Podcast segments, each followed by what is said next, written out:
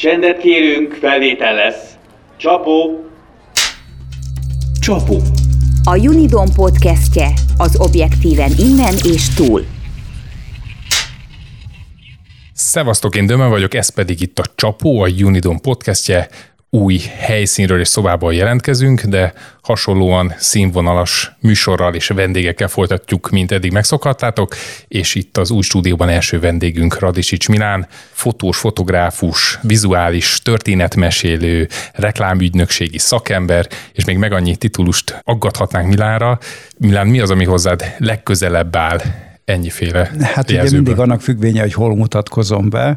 Itt most jelenleg fotográfus vagyok, de hogyha bonyolultabban kell mondani, akkor ez a vizuális történetmesélés, kreatív igazgató, és igazából tartalmakat gyártok.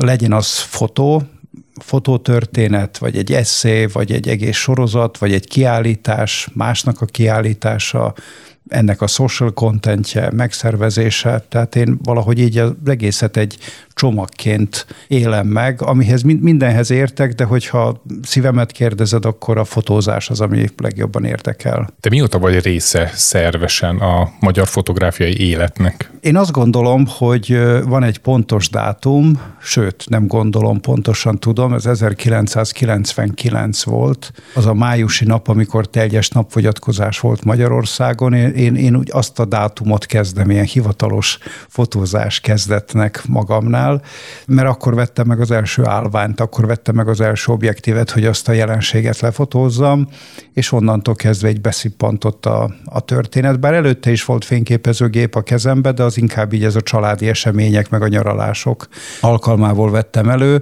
de így 99 óta igazából most visszaszámolunk, mennyi az? 24 év mondjuk. 24 év, tehát 24 éve fotózok. Volt ennek egy olyan időszaka, amikor az ügynökség, grafika meg a fotózás együtt, de a fotózás inkább azt a célt szolgálta, hogy feltöltődjek, kikapcsolódjak, a mókuskerékből egy picit eltávolodjak, de az utóbbi 5 évben, 6 évben úgy döntöttem, hogy több időt szentelek a fotónak, mert hogy az ügynökség is, meg a grafika, meg a reklám, az is mind kreatív, és kielégít, de mégis nem magamnak csinálom, hanem egy picit ügyfél által vezérelve vagyok, és mindig másnak csinálom az anyagokat. A fotózásban meg az vagyok, aki én vagyok. Tehát, hogy magamat adom, az én gondolataim valósulnak meg, és itt valahogy ez az önmegvalósítás megtörténik, és úgy érzem, hogy akkor vagyok boldog, amikor azzal foglalkozom, és ezt valaki megmagyarázta azzal, hogy amikor fotózok kívülről nézve, mondjuk rá egy picit ilyen több tehetséggel, átlagnál több tehetséggel rendelkező, tehát egy picit így a spirituális irányba megy el az úriember, és ő azt mondta, hogy látszik rajtam, hogy az embernek az alapfrekvenciához képest 10-szeresre megnő a frekvenciám, ami azt jelenti, hogy jelenbe vagyok. És itt döbbentem arra rá, hogy mindannyian tudjuk, és most jöhetnek ezek a sablonok, hogy múltban élünk, vagy a jövőben, hogy úristen, miért csináltam ezt, mi volt, vagy holnap mi lesz a csekkel, és hogy döntsek, mit csináljak. Ugye mi is most itt a beszélgetés előtt a döntésekről beszéltünk, és az embernek kitölti ez az életét, a jövő és a múlt közötti ugrálás, de a jelen pillanatát megélni, hogy milyen illat, milyen szag, hol vagyok, hogy érzem magam, ezt elfelejtjük, és így azt vesszük észre, hogy elmúlt a hét, a hónap, meg az élet. Szóval, amikor fotózok, akkor a frekvenciám felmegy, és az segít, hogy jelenbe legyek, nem csak a frekvencia miatt, hanem akkor figyelek arra, hogy mit fotózok, milyen az élesség, milyen a blende, mikor kapjam el, és akkor jelenben vagyok. Akkor attól érzem jól magam.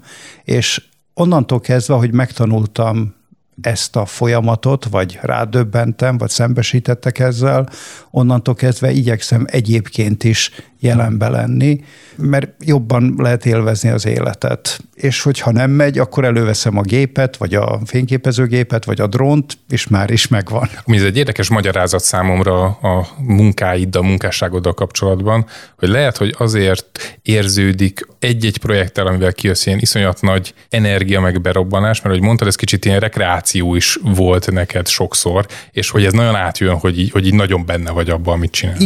Igen, ez tényleg így van. Én örülök, hogyha ez átjön, de ennek egy oka van, hogy ha valamit csinálok, akkor már ne félkézzel, akkor tényleg teljes melbedobással, és nagyon sok projekt vagy projekt gondolat van körülöttem, de nem lendülök bele, mindaddig még nem érzem, hogy ez az. És ahhoz, hogy belelendüljek, nagyon sok közösségi média profilt nézegetek, a témába mik készültek, mert hogyha már úgy érzem, hogy valaki megcsinálta azt, amit én tervezem, akkor nem biztos, hogy annál jobbat tudnék, vagy hogy érdemes lenne foglalkozni, és így például a rókával is, tehát amikor megvolt az a lehetőség, hogy pár éjszakán keresztül fotóztam, megvolt az első wow, aha, úristen érzés, akkor elkezdtem nézelődni az interneten, hogy hát van hasonlót nem nagyon látok. Mivel nem látok hasonlót, lehet, hogy tévedek, akkor továbbástam, nézelődtem, utána néztem mindenféle kulcsszóval, ismeretség alapján,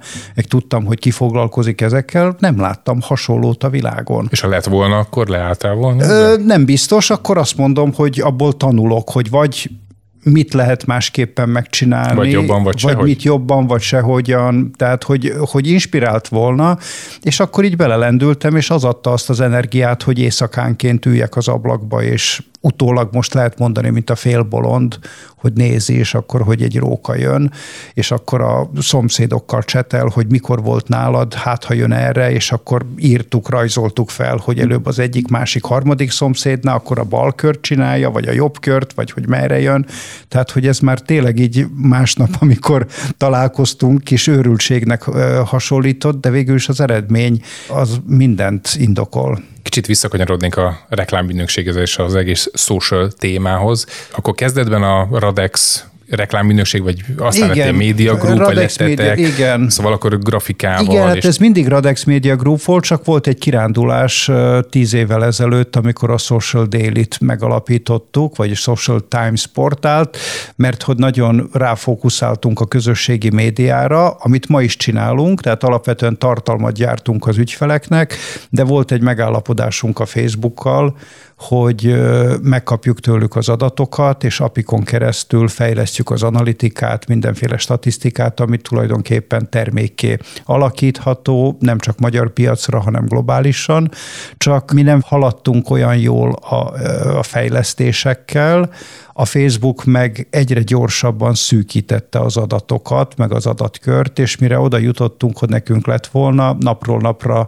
ugye itt jöttek ezek a mindenféle GDPR dolgok, meg egyéb dolgok, úgyhogy egyre kevesebb volt az adathalmaz, és úgy igazából ennek a hype-ja elmúlt. Tehát az, hogy mi 2-3 évig dolgoztunk egy terméken, azt az amerikai cégek fél év alatt megcsinálták, tehát hogy igazából tök jó ötlet volt, tök jó időben voltunk, de mégis más tempó van kint, akik nem tudom, $több millió több már 10 gazdálkodva fejleszteni. Igen, több 100 fejlesztővel, mi meg 3 fejlesztővel dolgoztunk, tehát nem igazán jött be, de ezzel párhuzamosan az ügynökségi munka is zajlott, tehát ez volt a technológiai lába a dolognak, az ügynökség az akkor is működött, és ma is működik, tehát közösségi média tartalmakat készítünk, de 10 évvel ezelőtt mi social média ügynökségnek hívtuk magunkat, aztán valahogy ezt megint elfelejtődött, most maradunk butik reklámügynökség, és úgy apostrofáljuk magunkat, hogy testre szabott azért butik, tehát testre szabott kontentet, vagyis tartalmat gyártunk, akár videóklip, akár kis interjú, vagy TikTok videócskák, blogok, cikkek, hírlevelek, tehát bármilyen kontent, ami az ügyfélnek vagy a termékének éppen kell, vagy szükségesnek látjuk, és ide tartoznak mindenféle kiállítások, rendezvények, vagy nagyobb projektek, amelyek azért csak projektszerűen jönnek be.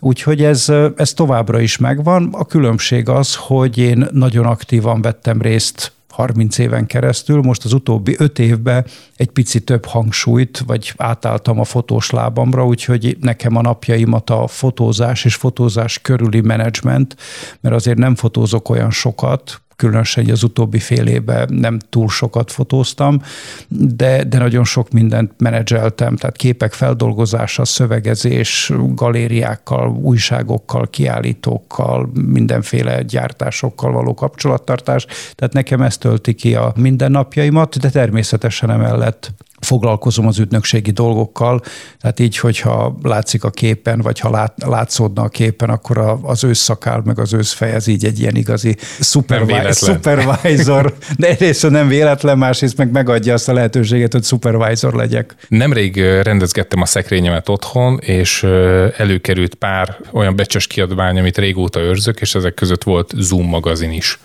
Lehet, hogy sokan a fiatalabb nézők közül erre nem emlékeznek, nem emlékezhetnek, de volt nektek egy iszonyat prémium kiadású fotós magazinatok. Így van. Ez így hogy van. Indult? Mi történt? Hú, dátumokat vele? Pontosan nem tudom, de azt hiszem, hogy 2003-4 környékén, tehát ez már 20 éve. Úristen! Tényleg, 20 éve volt. Nekünk akkor az ügynökség nagyon ment, de az ügynökségnek az ügyfélkör főleg gyógyszeripari cég volt, és nagy változások voltak gyógyszeriparban, és igazából, mivel én aktívan foglalkoztam fotóval, úgy éreztem, hogy az egy piaci rés, hogy egy minőségi magazint adjunk ki, ami nem csak fotó, mert hogy lehetett érezni a digitalizáció miatt, hogy egyre szélesebb, egyre laikus, egyre több laikus van. Ez a lifestyle-nak hívott vonal talán. Így van, tehát a lifestyle, igen, lifestyle vonal, és akkor, mint ahogy van lifestyle és étel, lifestyle és bor, lifestyle és nem tudom, bármi, akkor így kitaláltuk azt, hogy legyen lifestyle és fotó, és tulajdonképpen mindenféle utazási, meg kaland, meg egyéb projekteket mutattunk be fotón keresztül, mivel saját grafikusi gárdával rendelkeztünk, tervezők, szerkesztők voltak, akkor készítettük ezt a Zoom magazint. Hát ez 4 éven keresztül ment. Azért az nem kevés. Nem kevés, tehát 4 éven keresztül ment. Nagyon büszke is voltam rá, mert az első és a második évben megnyerte az ország legszebb magazinja díjat, mert ugye vannak ilyen magazinversenyek is, és azért ez óriási dolog volt, hogy elsőként, vagy újoncként első pályázaton ilyen díjakat megnyerjünk, de igazából ez beregetést hozott, tehát több hirdetőnk ettől nem lett. Most sikerül szerintetek a fotográfiát közelebb hozni egy olyan réteghez, aki esetleg ezzel nem találkozott előtte olyan minőségben? Abszolút. Hát nagyon, tehát folyamatosan nőtek az eladások, és egyre több ember volt, már fotósok jöttek hozzánk, hogy hozzák az anyagot, jelentkeztek újságírók is, sőt már szinte egy kiadói irányába elment a cég, mert elkezdtük a teniszmagazint készíteni, egy pirula gyógyszeripari magazint készítettünk, a Gusto magazint mi készítettük, tehát 5 magazin volt egy időben, a Room lakberendezési magazin, az is egy fél évig ment, egy külső befektető lévén, és már kiadó irányába mentünk, és ez mind 2008-ig tartott, amikor összeomlott a gazdasági világ, és akkor a cégeknek nem az volt az első, hogy egy prémium magazinba hirdessenek, úgyhogy nekünk át kellett gondolni, de akkor én úgy éreztem, hogy az egész történet valahogy a szálak abba az irányba mennek, hogy az ügynökség is, a gyógyszeripar, a magazin is, hogy itt nagyon abba kell hagyni, mert hogy ugye mi nagyon sok nyomdai előkészítéssel, meg nagyon sok helyszíni rendezvénynek a dekorálásával, kitalálásával foglalkoztunk, hogy akkor ezt át kell értékelni, és akkor így 2009-ben úgy gondoltuk, hogy jó, hagyjuk a papírt, és akkor tényleg most már váltsunk digitálisra, és akkor még egy picit ivjővezés volt itt Magyarországon, a Facebookon csak még 500 vagy 300-400 ezer rajongó volt, és akkor mi úgy döntöttünk, hogy egy lóra az összes kártyát, és az a ló Facebook volt, úgyhogy elkezdtünk 1000-rel facebookozni, és akkor így tulajdonképpen az egész reklámügynökségi tevékenységet, hát mondhatni, ahogy a világ változott. Tehát, hogy egy picit ugye volt a kiadói dolog, akkor a gyógyszeripar, és akkor így az utóbbi 10-10, vagy most már 13 éve így közösségi médiával, de az ügynökségi dolgok, meg ugye a nyomda előkészítés megvan. Nagyon egyszerűen összegezve tulajdonképpen mindig úgy alakulnak a dolgok, hogy az eddigi összes tudást valahogy egybe, egy nagyobbá építjük, és komplexebben. Akkor egy kicsit ilyen újrakeretezés? Hát újrakeretezés, meg hogy most már hozzájött, ugye 10 évvel ezelőtt nem foglalkoztunk videóval. Most már videót is vágunk, most már TikTokot is mozgatunk telefonon. Nem kellett blogokat írni, most már blogokat írunk. Tehát tulajdonképpen... Te úgy jó vagy ebbe az újrakezdésben? Hogy a korszakot lezárni, tanulni, és utána így lépni. Igazából azért több ilyen lépés nem tapasztaltam magamban azt, hogy ez egy újrakezdés, igen, hanem inkább tanulás. Tanulás. Tehát igen. Tanulás. Tehát, hogy én abban nagyon jó vagyok, és most megint visszatérek ugye a fotóra, meg a rókára, tehát, hogy én magamra vagyok büszke, hogy mennyit tanultam a rókáról, hogy mennyire képes voltam olvasni enciklopédiákat, diszertációkat, egyetemi kutatásokat, vadászkönyveket, vadászokkal beszélgetni. Tehát, hogy biztos vagyok abba, hogy sokkal nagyobb mennyiségű tudásom van, mint az, aki esetleg normál munkaidőben pár órát foglalkozna naponta, mert hogy én tényleg faltam és elképesztő energiával, de ezt könnyű megmagyarázni, mert hogy este 4-kor, ugye télen, amikor besötétedett, ablakhoz ültem, és várom, hogy a következő 2 órában csak jön a róka, hát azt a 2 órát valamivel kitöltöttem, hát nem videójátékokkal, hanem akkor rókáról olvastam történeteket, hogy közelebb kerüljek a témához, mint ahogy ugye Kappa is mondja, haha. Szóval nem csak fizikailag kell közelebb kerülni a témához, hanem lelki is, tudásilag is, hogy tudjam, mit fotózok, meg hogy miért. Mielőtt még nagyon rátérnénk itt a Roxy világának részleteire. Igen, próbálom bevezetni. Mindig próbálsz én rávinni, de még kicsit még visszatolnám, mert te, amúgy nálad ez nehéz, hogy annyira sok mindennel foglalkoztál, és szerintem annyira sok mindenben vannak olyan sarokpontok, amik kiemelendők, és igazából egy nagyon jó értéket képviselnek, hogy kicsit így muszáj vissza rángassalak, még mielőtt kiukadunk a végét. Semmi baj nincs. De a fotózás részre mindenképpen egy kicsit jobban rákanyarodnék. Aki esetleg nem tudja, lehet azt kimondani, hogy hivatalos National Geographic fotós voltál, vagy ilyen, rendszeres anyagpublikáció? Nem tudom, hogy ment ez a magyar magazin esetében. Igen, ez egy nagyon érdekes dolog. Tehát ez vicces, hogy nagyon sokan, én National Geographic fotós vagyok, úgyis, hogyha beküldi a napképét olvasóként, és akkor kiválasztják, kiteszik az oldalra, hogy akkor a XY-nak a képe ki van emelve, akkor én National Geographic fotós vagyok. Na most én ennek annó utána jártam, és képzeld el, kiderült, hogy ilyen nem létezik a világon. Tehát a National Geographicnak nincs National Geographic fotósa, egyetlen egy ember, a Michael Nick Nichols, ő volt az egyetlen, aki bérpapíron, vagyis bérezésen volt, mint állandó fotós a National Geographicba. A többi srác az megbízásokat kapott, és van a harmadik, aki készített projektet és felajánlotta. És itt van a nagy különbség. National Geographic fotósnak az mondhatja magát, aki megbízást kap a magazintól, hogy szerbusz, én szeretném, hogyha ezt és ezt a projektet, és így, meg így, eddig és eddig megcsinálnád. És akkor megbeszélik a feltételeket, és a fotós elindul az útján, és megcsinálja. Ő National Geographic fotós. A Michael Nichols, ő alkalmazott volt. A fiúk, akik meg készítenek saját kedvük szerint, vagy saját ötletük alapján egy történetet is megmutatják a National Geographicnak, ők már nem National Geographic fotósok, de nyilván megjelentek, és lehet mondani, hogy akkor ő National Geographic fotós. Na most nekem ugye én alkalmazott nem voltam, mivel világszinten csak egy ember van, de én a második kettőből mind a kettő voltam. Volt olyan is, hogy kaptam megbízást a szerkesztőségtől, hogy leírták, hogy mit szeretnének, és akkor én mentem, azt megcsináltam, menet közben ilyenkor mindig van egyeztetés, és volt olyan is, hogy én egy fotót, vagy egy fotósztorit megcsináltam, megmutattam a szerkesztőt, mondták, hogy igen, nem, néha igen, néha nem, és ha igen, akkor így jó, ahogy van, vagy hogy esetleg még 1-2 kép kellene innen vagy onnan, ilyen is előfordult, de igen, rólam lehet mondani, hogy National Geographic fotós vagyok, mert hogy én túlmentem, vagy túl vagyok az amerikai jóváhagyáson is, hogy bekerülhetek a magyar szerkesztőségbe, és őszintén megmondom, nem tudom, 12 vagy 13 cikkem jelent meg, és ezt az tetőzte, hogy 2 évvel ezelőtt egy egész évben rovatom volt. Tehát, hogy mondhatjuk, hogy masszív részvétel. Igen, ez már masszív részvétel, tehát, hogy ilyen nem nagyon volt. Tehát nehéz is volt az amerikaiakon átvinni az ötletet, hogy mi az, hogy egy fotós, mert hogy ugye ezt is így akkor csak egy kis kulisszatitokként, hogy Amerikába a hőskorban megvolt az, hogy egy fotós évi 3 cikknél többet nem publikálhat. Most már minden megváltozott, mint ahogy ott a tulajdonosok is, igen, meg a média környezet is. Régi felállások megszűntek, és most már inkább a Disney irányába megy a National Geographic is.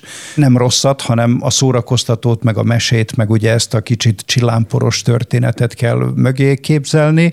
3-4 évig meg inkább a Time Corporation-hez, akkor inkább ilyen nagyon sajtós, meg nagyon nyers hírek, meg a napilap irányába ment el. Az utóbbi 2-3 évben meg inkább ez a csillámporos történet jön be. Igazából akkor rád valóban igaz az a jelző, hogy te National Geographic fotós. Igen. Voltál és vagyis. Igen, a nézőknek, hallgatóknak azért, akik nem ismernek, kell tudni, hogy ez nekem 10 évvel ezelőtt nagyon fontos volt. Egyrészt, mert volt egy ilyen ablak a világra, tehát nekem itt, ahogy a stúdióban itt mögötted látom ezeket a polcokat, nekem ilyen polcok vannak tele-tele-tele sárga keretes újságokkal, és olyan mániákusan gyűjtöttem őket, hogy megvoltak a magyar kiadások, a nemzeti kiadások, és minden lapszám megvolt, ha netán valamelyik hiányzott, akkor ezekre vadáztam. Úgyhogy nem tudom, 10 pár évnyi magazin megvolt, és tulajdonképpen ezt is, ha lehet mondani, hogy faltam, analizáltam a sztorikat, a felépítéseket, mitől működik, tehát ebből én rengeteget tanultam, és ezért nekem ez egy nagyon fontos dolog volt, hogy egyszer én is ide beszeretnék kerülni. Amikor bekerültem, az elsővel rendben nagyon örültem, második, harmadik, negyedik, de 5-6 után ez már kezdett természetes lenni. Akkor ugye a következő lépés az volt, hogy egy rovat, hogy akkor hónapról hónapra egy izgalmas tartalmat kell megjeleníteni. Ma már nem biztos, hogy az a fontos. Biztos jó érzés, de jó már érzés, túl vagy igen, de a magyar. Tehát, hogy ma még van egy olyan, hogy nagyon szeretnék még ebbe az életbe egyszer az amerikai labba publikálni. Nem tudom, hogy erre lesz-e lehetőség, mert hogy annyira én nem vagyok ismert, vagy az ő látókörükbe, vagy annyira nem vagyok specializált, hogy engem valamire felkérjenek, de hogy én találok-e még olyan anyagot, és lesz-e olyan kidolgozottsága az anyagomnak, ami ott megjelenhet, nem tudom. Lehet, hogy azon leszek, mert hogy ez mindig az embert viszi előre. Tehát, hogy nem is az a hiúság, hogy én oda be akarok kerülni, de hogyha van egy olimpikonnak a célja, hogy ő meg szeretné nyerni, akkor azért dolgozik, tehát ez viszi előre. Nálam is ez a sárga keret, ez egy ilyen olimpiai dolog, de nem az egyetlen, és nem a kizárólagos, mert ma már én annyi visszajelzést kapok, annyi megjelenés van, hogy ez már nem a hiúságomat táplálja, ez most csak egy ilyen gyerekkori álom, hogy a bakancslistán a pipa meglegyen. Igen, tudod, milyen furcsa? Volt egy időben, amikor a National Geographic volt TV csatorna formában is, és volt eleinte, nem tudom, 8-tól este 10-ig volt mondjuk műsoridő, és a 2 között késő este és hajnalban ment egy ilyen loopolt, ilyen természetfilm válogatások, meg ilyen best képek összevágva, az mentek, és ugye reggel mindig, nem tudom, 8-ra mentünk iskolába, tehát 6-tól már ezt így lehetett loopoltatva nézni, és azt hiszem, hogy nekem az volt a nagy vágyámam, amit így szintén szeretnénk majd egyszer megvalósítani, hogy egyszer filmes oldalról bekerülni egy ilyen körbe, és elérni ezen a nagy achievement. Figyelj, én azt gondolom, hogy ma már sokkal könnyebb, mint 10-20 évvel ezelőtt, mert 10-20 évvel ezelőtt lehetett tudni, hogy kik azok a nevek, akik minden egyes projektre, tehát ki a bogárfotós, ki a légifotós, ki a kanyonfotós, ki az indiánfotós, ki a háborús fotós, erre mindegyikre megvolt az ember. Ma már ez nagyon más, mert egyrészt új fotósok vannak, új szerkesztők vannak, nagyon gyorsan cserélnek az információk gazdát, úgyhogy nagyon könnyű látni, tehát könnyű bekerülni, kell egy nagyon minőségi produkciót csinálni, a standardekhez meg kell felelni, úgyhogy... Rajta leszek. Még adtam magamnak egy 10 évet erre. Másik nagyon fontos vonal az életedben az a természetfotózás, és itt is, hogyha jól emlékszem, akkor a NaturArtnak is voltál sokáig a vezetője, elnöke. Igen. Milyenek voltak ezek az idők is, illetve a természetfotózáshoz milyen viszony fűz? Ez a kezdet volt, és igazából ez egy, lehet, hogy véletlen, de bár azt mondom, hogy nincs véletlen. Pont itt Újpesten, az Újpesti Ifjúsági Házban voltam egy kiállításon, mert kíváncsi voltam, hogy néz ki egy természetfotó kiállítás.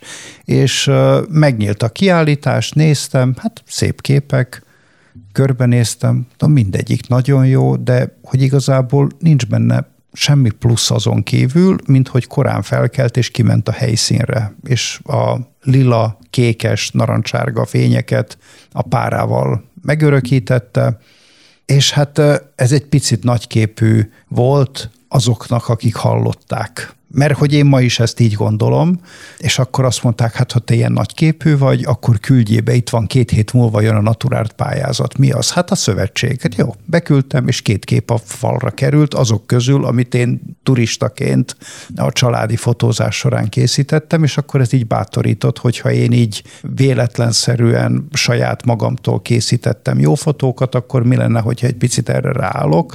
És hát akkor jött az az időszak, hogy ugye hétközben elképesztő darálóba voltam, körülbelül 20 alkalmazottal, tehát azt el lehet képzelni, jó, tudom, vannak cégek 1000-rel, de a 20-nál már a klikkek is megvannak, meg már HR-es is kellene tulajdonképpen, és hát ebbe a darálóba voltam, ezért nekem nagyon jó volt, hogy vasárnaponként kimegyek, és akkor tényleg egyedül vagyok, és akkor rendezem a fejembe a gondolatokat, közben alkotok valamit, tanulom a természetet, és így jártam ki vasárnap hajnalba, de mondom, nem sikerült a kép, majd jövök vasárnap újból. Hát jövő vasárnap nem olyan volt az idő, a madarak már rég elköltöztek, úgyhogy nagyon gyorsan rájöttem arra, hogy ezt másképpen kell, hogyha én ezt komolyan akarom, és akkor így közelebb kerültem a NaturArthoz, jártam a gyűlésekre, vagyis a klub napokra, és a többiektől is láttam, hogy mit csinálnak, sok mindent hallottam, de igazából mindig ez a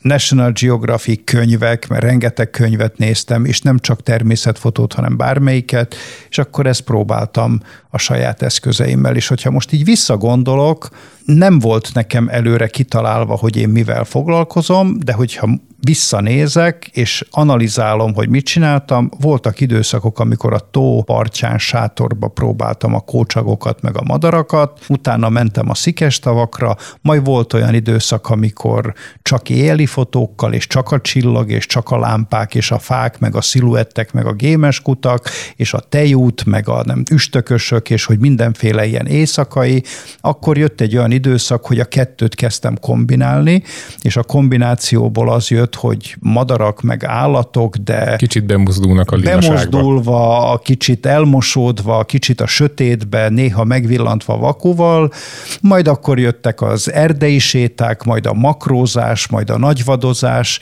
és akkor valahogy ebből, mikor így végigmentem, mint a kis úttörő a természetfotózás összes szakaszán, akkor úgy valahogy megtaláltam saját magamat. Majd ebből következett az, hogy az nagy fordulópont az, hogy egy ilyen éjszakai fotózás a gémes kúttal és a napfogyatkozással, amely ilyen részleges napfogyatkozás volt, de hajnal 5-kor, tehát hogy a nap nem lett eltakarva délben, hanem hajnalban már ilyen fogyatkozott állapotba kelt fel, és akkor ezt egy gémes kúttal lefotóztam, egy különleges acélkék felhőn keresztül szűrődött, nagyon látványos kép lett, és ez megnyerte a National Geographic pályázatát idehaza, majd így a döntőbe került külföldön, és külföldön is megnyerte ezt a pályázatot. Hát ez óriási siker volt. 2006-ról van szó, úristen, ez is 10. Jó, igen, bocsánat, hát ennyi. Ennyihez most 55 vagyok. 55 vagyok, kiretusáljuk, akkor súlyt ne kérte ezt, jó? Szóval kijutottam a szerkesztőségbe Amerikába, és készítettem, mert ez volt a díj a pályázatnak, hogy egyrészt ott a szerkesztőségbe lenni, szerkesztőkkel látni az egész szerkesztőséget, és plusz kaptunk egy órát a fő képszerkesztővel. És akkor így készültem egy portfólióval, vittem ki, és mindenki itthon bátorított. Azt a mindenit, ezt ha látják, ezt az anyagot, hát hasra fognak esni, és azonnal, tehát, hogy már amerikai útlevél fog kelleni. És nem ez történt, mert azt mondták, hogy nice. Tehát nagyon szép, csodálatos. Kérem a következőt. De mit akartam én ezzel mondani? Hát nézd meg, balról, jobbról, fölülről. Oké, de én nem látom, hol él, ki ő, mit csinál, milyen környezetben, milyen viszonyban van. Sztorimesélés. Aha. Hát de mondom, de ez egy különleges sztorimesélés. Azt mondja, nem, ezt tapétára ki lehet tenni, és nice on the poster. Ó, mondom, értem, és hát mit kell csinálni? És akkor azt mondták, hogy jöjjek ide, és akkor G. Reynolds, egy amerikai újságíró, és róla nevezték el az újságíróiskolát, hogy ott van fotós szak, akkor jöjjek, költözek át ide Minnesotába, és akkor menjek oda az egyetemre. Hát mondom, ez így most 30 éves, 35, nem tudom hány éves voltam, 35, akkor azzal úgy nehezen fog menni. Akkor azt mondta, jó, és tessék a lista, a könyvek, hogy akkor ezeket a könyveket bogarásszam, és ezt megtettem. A második feladat meg az volt, hogy jöjjek haza, és akkor ezt a sztorit, amit én ott mutogattam, a hazai, akkori National Geographic szerkesztővel idehaza dolgozzuk ki. És ez volt a szürke marha történet. És akkor a szerkesztővel kidolgoztuk, hogy rendben, miért most? Tehát ez az első kérdés, miért akarom most fotózni? És ugye a fotózásnak az volt a célja, hogy akkoriban lépte át a szürkemarha populációt a génmegőrzött állományból a haszonállatba. Tehát már lehetett mondani, hogy na, a napokba mentettük meg, mert a tehenek száma túllépte a 10 000. És ha tehenek száma túllépi a 10 000, akkor már a populáció meg van mentve, akkor már lehet játszani a szaporítással, és kezelni az állományt. Na, ezért, ez volt a miért. Oké, de akkor ezt hogy mutatjuk be? Az állat miért él nemzeti parkban? Milyen hatással van az emberre? Milyen kutatások vannak? Kik kutatják? A kutatásoknak az eredménye hol van? Milyen egyesületek vannak? Mi történik az állattal télen, nyáron, ősszel? Ki az állatnak az ellensége? A bögöly például. Akkor ki a szövetségese? Ki a, nem tudom, az ember, hogy viszonyul hozzá? Hogy befolyásolja a közösséget, a community, tehát a impact on community, tehát hogy ilyen nagyon jó hangzatos amerikai kifejezések vannak, és akkor ezeken végig kellett menni. Akkor és komoly utánajárás volt. Ez komoly utánajárás, összesen 52 alkalommal, tehát ez megint ugye az előzőekben feltett kérdésre válasz, hogy ebbe is nagyon belevetettem magam, tehát pontosan tudom, 52 alkalommal mentem Hortobágyra, mert ott kialakítottam a kapcsolatot, szóltak, hogy kedden lesz vakcinázás, gyere, szerdán lesz majd nem tudom szállítás, az állatokat viszik a nem tudom kamionba, jövő héten lesz majd pásztorünnep, jövő héten lesz majd nem tudom bármi, és akkor így folyamatosan mentem és fotóztam, és azt láttam, hogy ha én ezt meg akarom csinálni, akkor ez csak így lehet. Lehet, ahogy mondják így himi-humi módon oda menni, és akkor 3 képet, és lehet, hogy valaki ügyes, és 2 nap alatt megcsinál egy gyors riportot, de ez nem egy az a riport, ez a riport úgy napilapba elmegy, mert napilapba megmutattuk, hogy kik, hol, mit, meg merre, de ahhoz, hogy így egy egész évet bemutassak az állatból, meg nem csak az állatból, hanem az egész mítoszról, ami a szürke marha körül van, akkor ehhez több kell. De hozzáteszem, hogy én ebbe így, ahogy beleástam magam ebbe az egész projektbe, nekem a gondolataimba több volt, de hát ez sajnos nem tudott átjönni, mert máshol vagyunk, hogy 200 évvel ezelőtt a szürke marha Magyarországot eltartotta. Tehát állítólag a térképek meg a papírok szerint 13 millió állat volt itt a medencébe. Azért volt itt annyi, mert hogy a Tisza és a Tiszának az árterülete, ott több száz kilométeren keresztül lucskos, mocsaras, térdigérő, iszapos föld volt, amit nem lehetett hasznosítani. Ezért Ukrajnából, Erdélyből, Szerbiából, a hegyoldalakról vették, vásárolták, és hozták a marhákat, kiengedték, és egy évig nem kellett foglalkozni vele, mert idegtartású állat, tehát ellátta magát, és kint volt a szabad ég alatt. Egy év után, vagy fél év után, amikor ugye jött a tél, beszedték az állatokat súlynövekedéssel, jöttek a cowboyok, vagyis a hajtók, és akkor a hajtók hajtották őket ki Nürnbergbe, Bécsbe, és óriási aranyért, vagy pénzért, vagy élelemért eladták őket, hozták a királyságnak. Közben Budán, ahol át kellett kelni, leadták a vámot, leadták a saját a kunságba, a kunoknak, meg a többieknek leadták a vámot, és működött az ország, és amikor nyugaton, Morvába, Olaszországba, ugye a törökök megszállták Olaszországot, vagyis a Velencét támadták, a Boszniát, a horvát partokat, az osztrákoknál, meg a Nürnbergben óriási kolerák, meg pusztítások voltak, akkor mindig a magyarok utána jöttek, és hozták a 1000, 10 000, 100 000 marhát, és akkor így táplálták a nyugatot. És tulajdonképpen hatalom voltunk, ma meg megfordult a világ, utálat, utáljuk, büdös, szaros, marha, ugye, ahogy a neve is mondja, tehát, hogy marha, de inkább környezetvédők vagyunk, és akkor a benzint pazaroljuk, hogy azt a füvet nyírjuk, és traktorral járunk oda, majd jön a bálázógép, meg stb., meg stb. Tehát tulajdonképpen nem látjuk azt, hogy ez a marházás, ez nekünk nagyon sokat számított. Persze, akkor itt jön a gasztronómus, azt mondja, hát de a húsa nem jó, mert hogy száraz, ehetetlen száraz, oké, de ezért találták ki a hamburgert, meg a pörköltet, meg a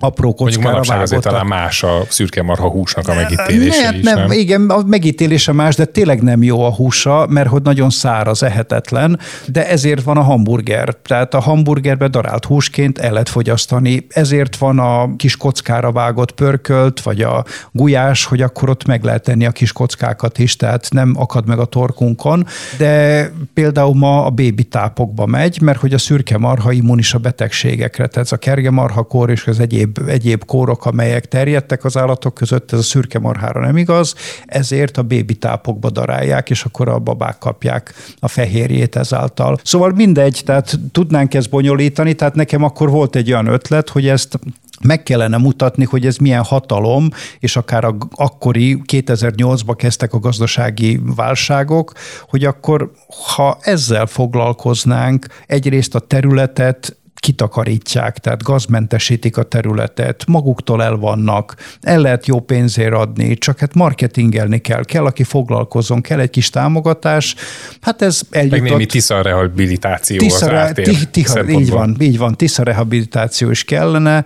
Na de ez eljutott addig, hogy lett egy könyv, lett kiállítás, vándorkiállítás, ami akár az arab emirátusokhoz is eljutott. Van egy állandó kiállítás Hortobágyon, Balmazújvároson is, és cikk jelent meg, amit átvettek utána a szerbek is, az oroszok is a National Geographicba. Szóval a szürke bejárta az útját, csak ez a nagy tervez így nem sikerült, hogy az országot mentsük meg ennek köszönhetően, de például megértettem azt, hogy miért vannak csárdák az út mentén, és hogy miért pont 12-3 kilométerenként. Na miért? Azért, mert hogy a marha annyit tudott megtenni naponta. És ugye a hajtók lábon hajtották a marhát, 12-3 kilométer után nagyjából eltelt a nap, akkor meg kellett állni, az volt a karavánnak az állomása. Aha. Ott megálltak, az állatok pihentek, a fiúk bementek, egy kis pálinkázás, vacsorázás, megpihentek, esetleg a helyi lányokkal találkoztak, reggel hajnalba marhákat a karámból kivették, és hajtották tovább. Mint ahogy ma látjuk a Yellowstone filmet, a sorozatot, hogyha netán a Sky Networkön nézzük, vagy az ausztrál filmekbe, tehát dettó ez történt ide-haza is, és ma a csárda egy ilyen magyar puszta romantika bélyeget, címkét kapta meg, holott Törökországban, ahol ugyanez volt, ez karavánszerályoknak hívják, és akkor milyen becsbe tartják, ma meg itt a csárdákat lenézzük. Persze a csárda átalakult teljesen, meg a kamionosok állnak meg ott, meg stb. Tehát rengeteg sztori van, de visszakanyarodva mi témánkhoz, tehát ez azért is izgat engem a fotózás, meg azért is mélyedek ennyire bele, vagy mélyülök bele ezekbe a témákba, mert ennyi érdekesség jön ki, és azt mondom, atyaék, hogy úristen, mi van, és mindig van egy aha érzés, és akkor elkészítem a fotót, megvan a képaláírás, remélve, hogy ennek az ahának akár egy tizede átmegy az olvasónál, vagy a nézőnél, és hogyha átmegy, akkor én már boldog vagyok. A Szürke Marha projektnél még nem drónoztál, ez még nem jött be akkor az életedbe, nem, ugye? Nem. Akkor egy-két légi felvételt készítettem, de akkor repülővel mentünk a Hortobágy fölé. Hát nagyon sokkal később, tehát kattognak a fogaskerekek. Ugye a Szürke Marha 2008-9-ben volt, hát a drón az most 2018-9, tehát 5 éve. Ez egy hatalmas különbség. Nagy változás hozott az életedbe a drón, ugye? Igen, hatalmas változást, és ez valahogy pont abba az időszakba jött be a drón, amikor én úgy döntöttem, hogy akkor most több időt szentelek a fotózásnak a saját időmből, és a drónnak van egy ilyen mágikus vonzereje, hogy az emberből a gyereket is kihozza, hogy ez a PlayStation-ezést csak élőbe, meg több százezer forinttal játszunk, meg veszélyeztethetünk bárkit, meg hogy most gyorsan kell, mert az akkumulátor van, tehát nagyon koncentrálj, és ugye amit az elején mondtam, a jelen, a drón az még jobban segít, hogy jelenbe legyek, mert hogy az alapfotózási paraméteren túl van még sok másik. Környezetre figyelni, a tájra, az akkumulátor, nyomásra, cellákra, a szélirányra, a térképre, hogy hol van a drón, meg egyebekre. De ott is ugyanaz történt, mint a fotózásnál, amit arra gondolok, hogy így kipróbáltam minden műfajt, így a drónozással is volt egy olyan időszak, ami több mint talán fél évig is tartott, hogy minden huncutságot megcsináltam, és minden kötelezőt, tehát a szabadságszobor, a hősök tere, a jégpálya, a medencék, stb. Mondjuk azért ezekre is mindig kitaláltál valami nagyon jó koncepciót, ami kicsit azért kiszedett a képpárok a tetőkkel, vagy a fürdők felülről. Igen, akkor nagyon jó követed, igen. Hát így igyekeztem, hogy valami plusz legyen, tehát hogy ne csak az legyen, hogy just for fun felrepültem, és jaj, de jó, hanem akkor valamit mutassak is. És akkor ezek a képpárok működtek, igen, a Gellért-hegy is, meg a medencék is, de még mindig úgy éreztem, hogy ez nem az az igazi, hogy tök jó, de mintha bennem is, meg a technológiában is lenne több. Ez egy tanulási fázis, csak túl jól csináltad. Igen, hát nem tudom, hogy mennyire, de magam módján, igen. És valahogy egyszer egy kiállításra kaptam meghívást Nizzába, és úgy döntöttem, hogy nem repülővel, hanem majd autóval megyek, mert nyár van, és akkor úgy pihengetek, és útközben kitaláltam, megnéztem a térképet, hogy akkor útközben hogyan tudnék drónozni. És hát az első állomás valahol Olaszországban volt, itt nem Velencétől picit elrébb, tehát Triest környékén, és az Isonzo, vagyis szerbül a Szocsa folyónak a torkolata, megálltam, felrepültem, atyaék, hogy én itt mit látok. Hát olyan, minthogyha nem tudom, a szemfenéknek a mikroszkópos fotói lennének. És egyszerűen elbűvölt a történet, de ugyanakkor ugye a drónnak van egy olyan tulajdonsága, hogy nagyon produktív, tehát kicsit jobbra fordulok egy képet, balra fordulok másik képet, alulról, fölülről, jobbról, balról, tehát pár percen belül teljesen új látványokat tudok készíteni, és ez itt is megvalósult. Kinéztem a mocsárra, gyönyörű formák, honnan, merre, hogyan fotózzam, megfordultam visszafele, kontinens fele, és szinte kirajzolódott ennek a mocsárnak az előző formája, csak már mind be volt ültetve szőlővel. Tehát szemmel látható, hogy a víz tűnik el, mert hogy régen sokkal több víz volt, és az is szemmel látható, hogy az ember egyre több területet foglal el. És akkor ez az utazás arra jó volt, mert hogy ugye Nizzáig azért kell utazni, jó 10 pár órát, és akkor így útközben az autópályán a fogaskerekek jártak, és akkor azt mondta, hogy akkor nekem lehet, hogy ezzel kéne foglalkozni, mert a drón pont ennek felel meg, tehát olyan mocsaras, kicsit ember szemétől távoli tájakra el tud jutni, fölülről belátjuk, és a mérete is olyan, hogy nagyjából perspektívába lehet helyezni, és akkor így innentől kezdve alakult ez a Water Shapes Earth projektem, ami szintén így a hosszú utazások során kapta a nevet, mert hogy ugye angolul lesz kis szójáték, hogy a víz formálja a földet, meg vizek formák földünk, is benne van, a domén is szabad volt, úgyhogy a domén pont ez, hogy water.shapes.earth, úgyhogy gyorsan lefoglaltam valahol Zaragóza környékén, ahogy megálltam az első benzinkúton. Igen, mert ilyenkor, igen, nehogy, mert valakinek eszébe jutott, nehogy, vagy rajtam kívül, akkor másnak igen. is eszébe juthat, nehogy pont lefoglalja. Szóval akkor úgy gondoltam, hogy ezzel kezdek foglalkozni, mert hogy a sajtófotózásnak van még egy nagyon fontos szempontja, meg a művészetben is, hogy az aktualitás. Az tök jó, hogy te így magadat megmutatod, meg tök jó, hogy egy témát feldolgozol, de ugye volt egy kérdés, ami elhangzott, hogy miért pont most, majd utána van az aktualitása, hogy a közönség és a közösség hogy fogadja be a témát. És úgy gondoltam, hogy itt most egyre több dolog összeáll, hogy én magamat ki tudom fejezni, nagyon izgatott dolog, de hogy az emberiséget is ez foglalkoztatja, és mint ahogy a drón is nagyobb rálátást ad, így ez a téma is szélesedik, és akkor így elkezdtem böngészni, óriásira kinagyítani a Google térképet. Na ez is őrültség határa, tudom, de hát ez van. Kinagyítom a térképet, és akkor, hogy látok valami érdekes formát, akkor csillagot teszek le, és lepinelem, és amikor elindulok útra, akkor tulajdonképpen én nem azt nézem, hogy most melyik autópályán hova megyek, hanem egyik pinttől a másikra, és akkor előbb-utóbb valahol vagyok, és eldöntöm, hogy most az időjárás mit követel, hogy maradjak még egy éjszakát, és hajnalba is lefotózzam, vagy menjek tovább éjszaka folyamán, és már következő ponton leszek másik hajnalba. Szóval így jártam Európát, és most már 16, nem tudom, nincsenek meg a pontos számok, de 16 vagy 7 ország, 220 vagy 240, bocsánat, 220 volt, most már 240 helyszínnél tartok, és bővíteném még ezt a kört. Most ugye 2-3 év kiesett a Covid miatt, nem lehetett utazni igazából, hogyha nagyon erőltettük volna, de valahogy úgy éreztem, hogy ez az én életemben is egy tök jó pihenő, egy kis ilyen reboot, meg kikapcs, de most újra kezdem és újra indítom, mert ez a kiállítás most például újra aktuális, és ezt igazából nem én döntöm el, hanem a visszajelzésekből érzem. Hiszen jövő héten megyek Erdélybe, ott van egy nagy Vizor nevű fotófesztivál, és azt kérték, hogy ezt a projektet vetítsem le, hogy mutassam meg, hogy földünk hogy néz ki levegőből, milyen szép és milyen szörnyűségeket csinálunk, és mi lesz velünk, hogyha szárazság lesz.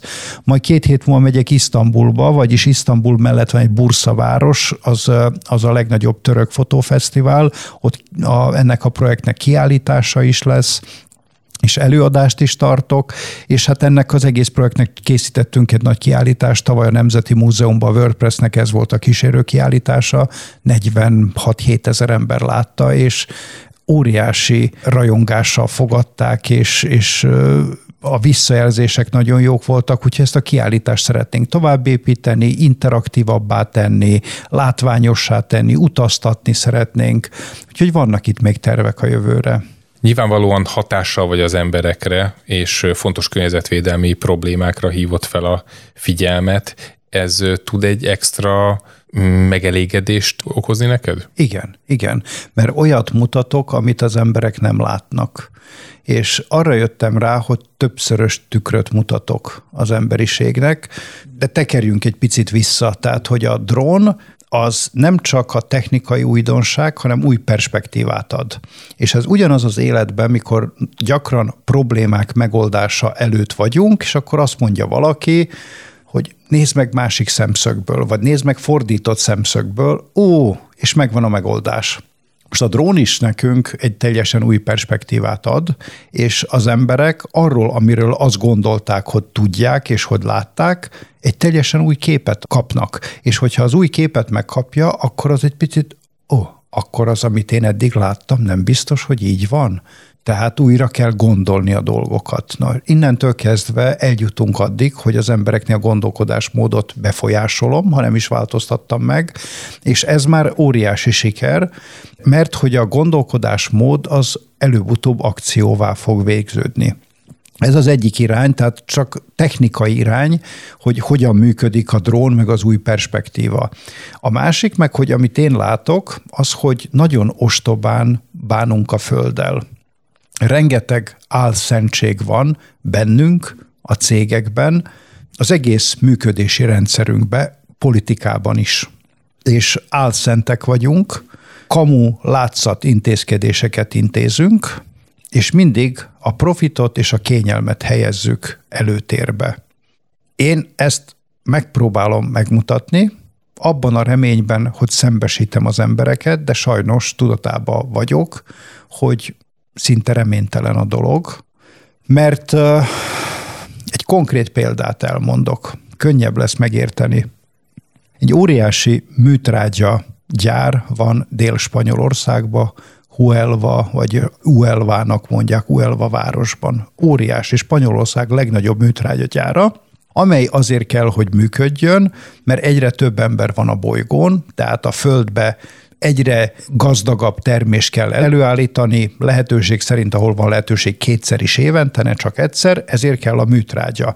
Műtrágyagyártás során, a nitrit alapú műtrágyagyártás során keletkeznek bizonyos mellékanyagok. Az egyik mellékanyag az foszfogipszum, ami családba tartozik a gipszel, amivel vakolunk, de ez foszfogipszum, tartalmaz foszfort és rádióaktív anyagokat, itrium, tórium, stb. Nem sugároznak, de rádióaktív anyagok. Ezzel a porral nem tudnak mit csinálni, ezt a port vízzel felhigítják, és csöveken pumpálják ki a mocsár közepébe, ahol gátakat építettek.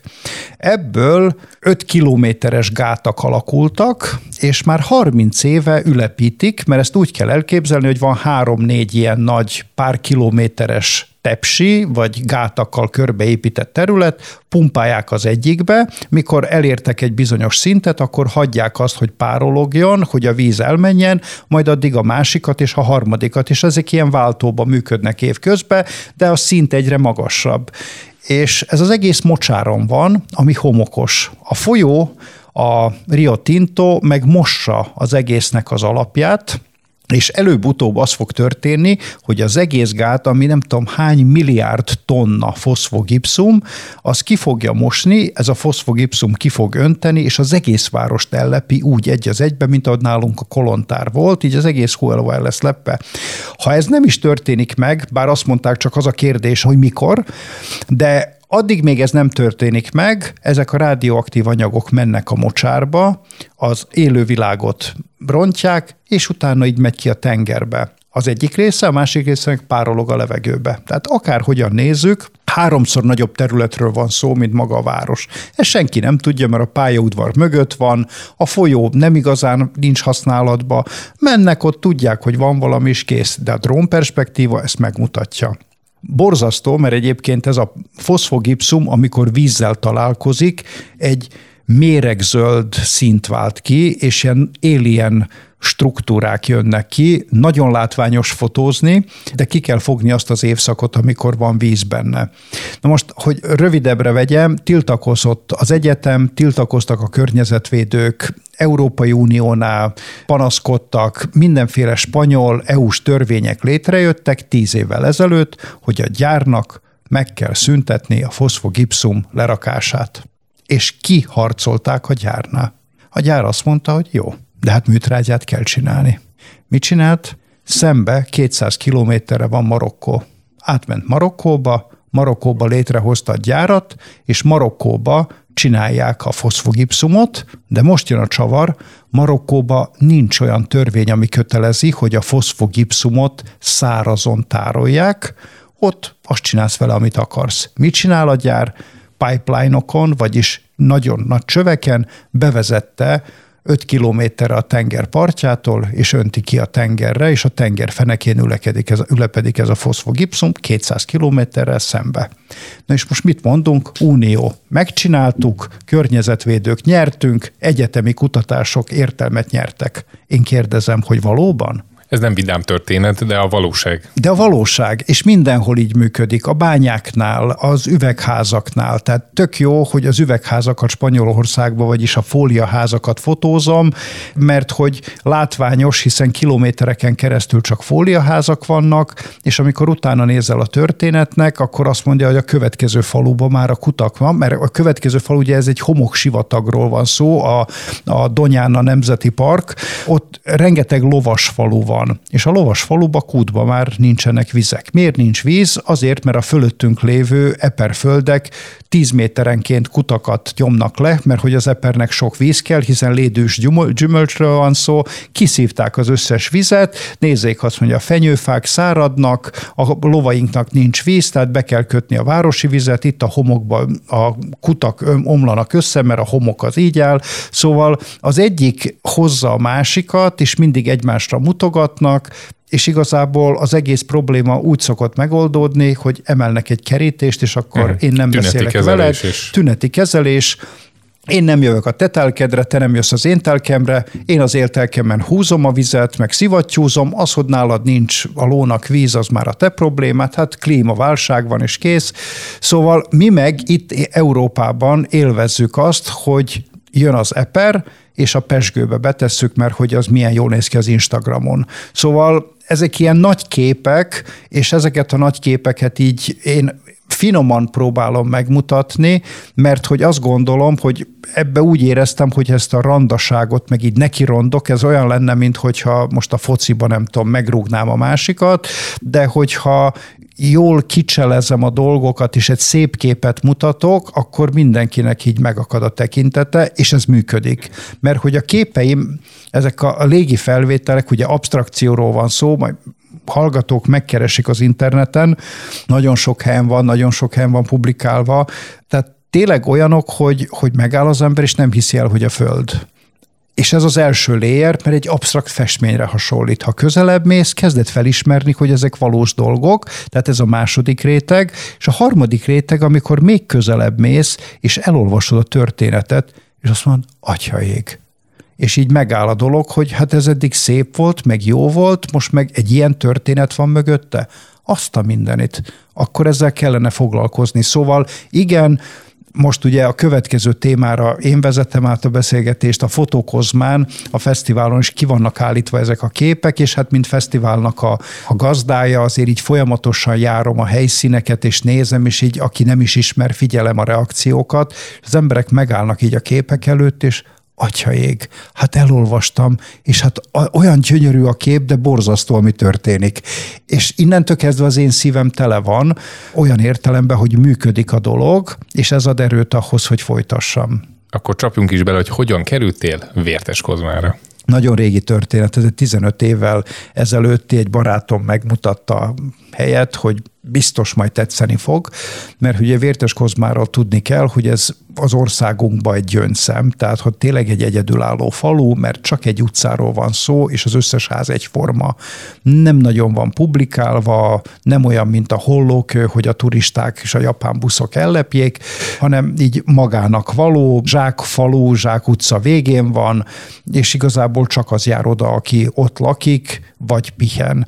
És hát az ott lakik jelenleg talán 20 fő, és van egy 60-100 fő, aki inkább hétvégente, de főleg nyáron hétvégente jár oda, úgyhogy itt tulajdonképpen erdő közepén egy ilyen kis romantikus történetről van szó, amiben nem nehéz beleszeretni, és én éveken keresztül itt szemezgettem vele, még nem tudom, 10 pár évvel ezelőtt megvettem, de éveken keresztül úgy nem igazán tudtam mit kezdeni vele, mert 180 éves házról van szó, tehát ennek az állapota is olyan. Inkább az eszmei értéke és az egész környezete nagyon szép, de így az utóbbi 3 időben, thanks to Covid, tehát így elkezdtem többet kint lenni, és saját kezűleg, tehát egy igazi ezermesterré váltam. Nem azért, mert hogy ezermesterré akartam válni, hanem jól esik, szintén tartalmat hozok létre, tehát csiszolgatok, festek, javítgatok, és közben meg rakom rendbe a gondolatokat a fejembe, tehát hogy ülepszik az iszap, és akkor így tulajdonképpen a jó ötletek is jönnek, meg a pihenés is, meg a csend, de közben a természet is körülvesz, és ott van az élővilág, ami már a kert végében tapasztalható, kimegyek, fotózhatok, akár hajnalba, lehet gombákat fotózni, növényeket, rovarokat, szarvasbőgés csodálatos, és ezekre készültem, hogy majd én fotózgatom, de úgy egy-egy kirándulás, hogy most egy kis gomba, egy kis izét, tehát ilyen igazi természetfotósként, hogy na most megyek, pihenek egyet, hogy úgy érezzem, hogy valami jót csináltam, vagy hogy jelenbe kerüljek, de komolyabb projekt nem nagyon jött, mert elképesztő energiát igényel az is. Próbálkoztam, bevallom, mert hogy ez egy ilyen kibeszélő műsor, itt mindent igen, elmondok. Tehát a lámpa így a szemembe világít, tehát ez ilyen vallató. Tehát, hogy bevallom őszintén, hogy nagy vadakkal próbálkoztam, és sokkal rosszabb tapasztalat volt, mint ahogy gondoltam volna. Tehát, hogy amikor én kiraktam egy kamerát, vagy jártam a helyszínen, akkor nem csak, hogy állat nem jött, hanem egy hétig kerülték a helyszínt. Tehát ennyire érzékenyek a szagra, és ezt én előbb nem akartam elhinni. Mert hogy kitettem a vadkamerát, és látom, hogy nagy forgalom van. Muflon, disznó, szarvas föl, jobbra, balra, nyúl, borz, minden. Ó, hát ide kiteszem a kamerát, és egyből lesz csomó fotó. Kiteszem a kamerát, egy hétig senki nem jön. És nem értettem. Hát ezért. Ha próbálkoztam másik technikákkal, akkor állandó dobozokat raktam ki, hogy a dobozok megszokják a környezetet, meg kicsit nedvesek legyenek, meg penészesebbek, meg mohásabbak, állatok megszokják, tehát a környező szagát átvegye, és abba belehelyezem a kamerát, de eddig nem nagyon jutottam el, mert az már sok volt, mert 5 doboz van az erdőbe, körbejárni, sötétbe menni, cserélgetni, stb. Nem volt ennyi időm, bevallom, az életembe, és valahogy így vakartam a fejemet, hogy kellene ebből tovább lépni, és egyszer csak az ablak előtt átszaladt egy róka. Mondom, ez nem macska volt, kutya se, hát róka. Kiraktam neki egy falat kaját, hogy megnézzem, hogy reggel mi lesz, visszajött és eltűnt. És onnantól kezdve kezdődött a barátságunk. És akkor ő Roxy. Ő Roxy, és most már sok mindent tudok róla, úgy utólag. Akkor nem tudtam, azt hittem, hogy betévedt egy róka, és így izgatottan, gyorsan hol a kábel, hol a vakú, hol a fényképezőgép, hogy akkor most mit, hogyan kellene csinálni. Készítettem is 1-2 amatőr fotót, és ez is egy nagyon jó tanulási folyamat volt, hogy kirakom a fényképezőgépet, és majd, ha jön, majd ülök az ablakba, és ha megjelenik, majd távvezérléssel csinálok 1-2 képet. Hát csináltam, de nem volt olyan igazi. Pedig azt gondoltam, hogy én már 20 éve fotózásban sok mindent láttam, tapasztaltam, stúdiótól, sporttól, sok mindent fotóztam, már megvan ez. Hát nem. Akkor te korábban a infracsapdás, meg ilyen több vakus dologban nem. Tehát sőt, még a vakuzás is távol áll tőlem, tehát hogy én néha használtam vakut, de az, hogy én a vakukat szinkronizáljam, meg hogy a csatornákat beállítsam, meg a slave mode, meg a vezérlővakú, meg tehát ez nem volt nekem meg. És plusz akkor az egészet úgy, hogy még a rádió kioldás is, tehát hogy nem lehetett a papucsra rátenni a vakukat, mert akkor nem tudom a kioldót. Szóval olyan kábelezés kellett, hogy ez mind működjön, és arra rájöttem, hogy hát akkor nekem óriási fejlődés kell, és akkor meglett az első vakuszett, meg a rádiókioldók, meg a vakuvezérlők, elkezdtem azzal fényképezni, kezdett működni, és akkor mit láttam? Hoppá, fénnyel kell kezdeni játszani, hogy puhább fények, sejtelmesebbek, de hát azért éjszakába kell sok fény, ha sok fény, akkor hogyan, akkor deríteni, tehát akkor a vakukat nem úgy fordítottam, hogy direkt a rókára, hanem tettem fehér hungaroceleket, és a vaku a hungaroceleket világította, meg itt szórt fényt kaptam a rókán, de mégis megfelelő erősségű, meg mennyiségű, mert azért softboxokat nem raktam ki, mert hogy télen hó esett, eső esett, folyamatosan párásodott, tehát egy komolyabb vaku rendszert nem lehetett kirakni, értelmetlen volt, ezért mindig így zacskóba becsomagolt vakukat, és akkor ezzel bütyköltem. Tehát akkor mind rendszervakú. Ezek mind rendszervakú. Nagyon kis technikai intermezzo, hiszen azért szakmai podcast vagyunk. Te milyen felszerelést használsz egy ilyen gyors kitekintő?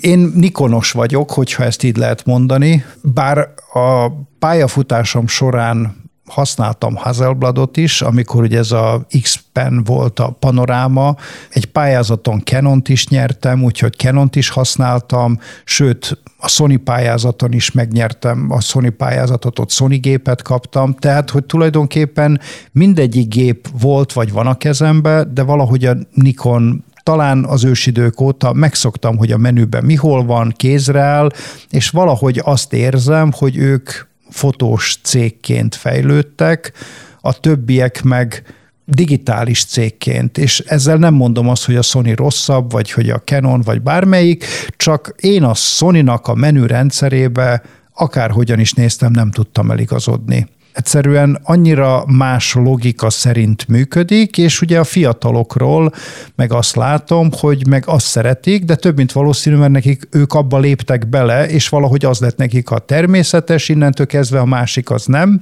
Szóval én így Nikonos maradtam, és mivel... milyen vázat használsz? Hülye, nem tudom. Tehát hogy igazából annyira... Tessék? Ez egy meglepő válasz. Nem, meglepő a válasz, tehát 750-et használok, de volt 700 is, meg 800, tehát hogy igazából keverem ezeket a számokat. Akkor téged ez nem is izgat? Annyira nem izgat. Tehát, hogy ezzel egy picit ezt is most lehet, hogy túljátszottam. Annyira nekem nem fontos, hogy most a gép, meg a tesztek, meg a minőség, meg a stb. Működjön, tegye a dolgát, és hogy könnyen be tudjam állítani, legyen meg a pixelszám is, kész. Hát ami elvárható ettől a kamerától, az működjön. Mondjuk erre eszembe jutott, hogy volt egyszer egy drónos képet, ezt kommenteltem, és én teljesen sajnálkozva ki voltam akadva, hogy ez miért csak egy Mavic 2-vel készült, mert hogy a felbontás meg a minden, és te így csak ilyen digitálisan legyintettél egyet, hogy kár ezen aggódni. Igen, mert hogy az egyik öreg motoros a fotózásban azt mondta, hogy a rossz minőségű képnél a rosszabb az el nem készült kép. Szóval el kell készíteni, de egyébként én azért legyintettem most, ha így digitálisan, mert hogy ugye nem Mavic 2, hanem Phantom 4-jel csinálom, és csináltam, de hogy nem az Inspire, meg a nem tudom, nagy filmes drónokkal, hanem Phantom 4-jel dolgozom. Csinálod az a mai napig is? A mai napig is, igen, mert megmaradt, hát most működik a drón, tehát ez megint ez a fogyasztói társadalom. Persze, kijött a Mavic, kisebb, szebb, összehajlítódik, meg stb. Most az előzőt dobjam ki, hát 2 éves drónról van szó, és működik, teszi a dolgát, tehát, és ugyanaz a minőség, ugyanaz a szenzor van benne, lehet, hogy picit jobb a képfeldolgozása, de ezt én a csúszkákkal a Photoshopba be tudom állítani, szóval nem érzem, hogy most azért, mert van egy új, ki kell dobni a régit. Egyrészt egy pici környezettudatosság is, másrészt észszerűség is, de ma már azt látom, hogy próbáltam aksikat venni, már nem nagyon van aksi se hozzá, tehát a gyárak szándékosan rájátszanak arra, hogy te állj át az új technológiára. No, de amire ki akartam térni, a felbontás, tehát hogy mivel én eldöntöttem, hogy ezek ilyen galéria látványos, mármint galéria minőségű, galéria falakra, múzeum falakra illő képekről legyen szó, ezért azt találtam ki, hogy itt a nagy felbontást kihasználva, én amikor egy jó helyszínen vagyok, és látom a levegőbe, hogy ez jó helyszín, akkor a kamerát lefele fordítva elkezdem ilyen térképszerűen körbe pásztázni, és térképészeti módszerre ilyen fűnyírási mozdulatoknak megfelelően, mint ahogy a focipályát leföl nyírják, így végigrepülök a területen, készítek fotókat. Persze ma már a Mavicnél vannak 2 millió forintért, vagy 2,2 millió forintért, multi-expo, vagy megadod a módot, és akkor ő egyedül repüli.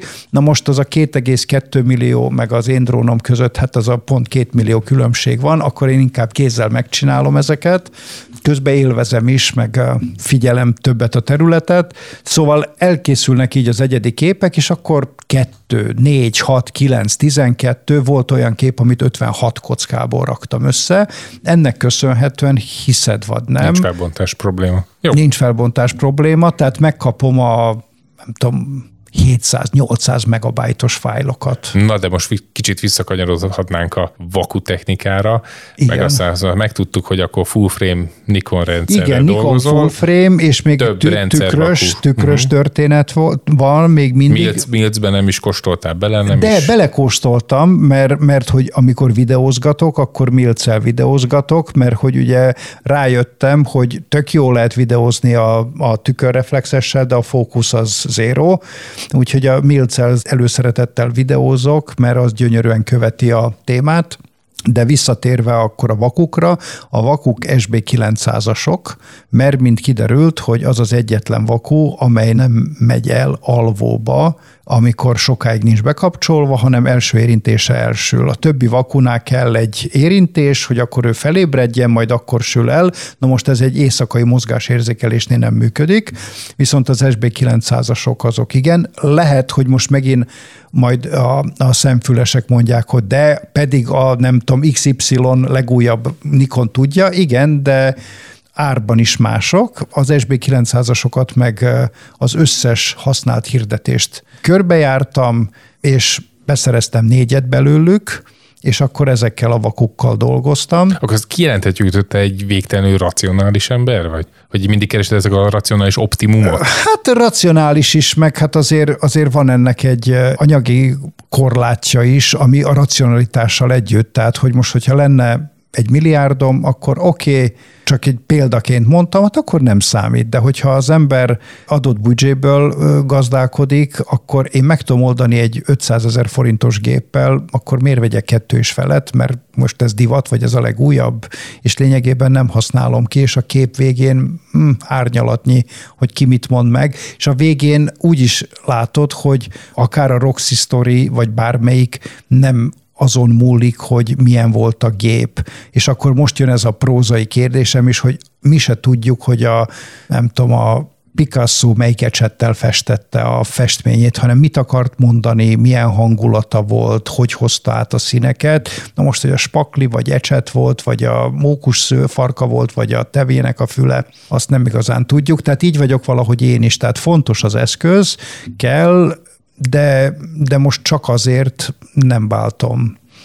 Meg ugye hát ezt tudja mindenki, hogyha most én úgy döntenék, hogy Milcre, akkor az egész garnitúrát lecserélni, tehát szemmel látható összegről van szó, és nekem meg ez nem olyan szintű napi munka, ezt én igazából, hát hülyén hangzik hobbiból, mert nem hobbiból csinálom, de én magamnak csinálom ezeket, tehát más az, aki esküvőre megy minden nap, vagy akár napi 2 esküvőre, az neki egy más történet, tehát ugye nyilván. Más a munkaeszköz. Más a munkaeszköz, igen, a terhelése, igen, köszönöm a kiegészítést. Szóval igen, és amikor elkezdtem, beszereztem a vakukat, beszereztem a rádiókat, most óriási kanyarok után visszakerülünk a körforgalomba, rájöttem, hogy lehetne még produktívabb, és akkor elővettem a másik gépet, és ahhoz még 2 vakut, és dupláztam a szettet, és így 2 szettel fotóztam a rókát. Az egyik szett az úgy működött, hogy valahol a kert végébe, vagy az erdő szélén működött, és mozgásérzékelővel, mert tudtam, hogy honnan jön, és akkor nyilvánvalóan arra fog menni.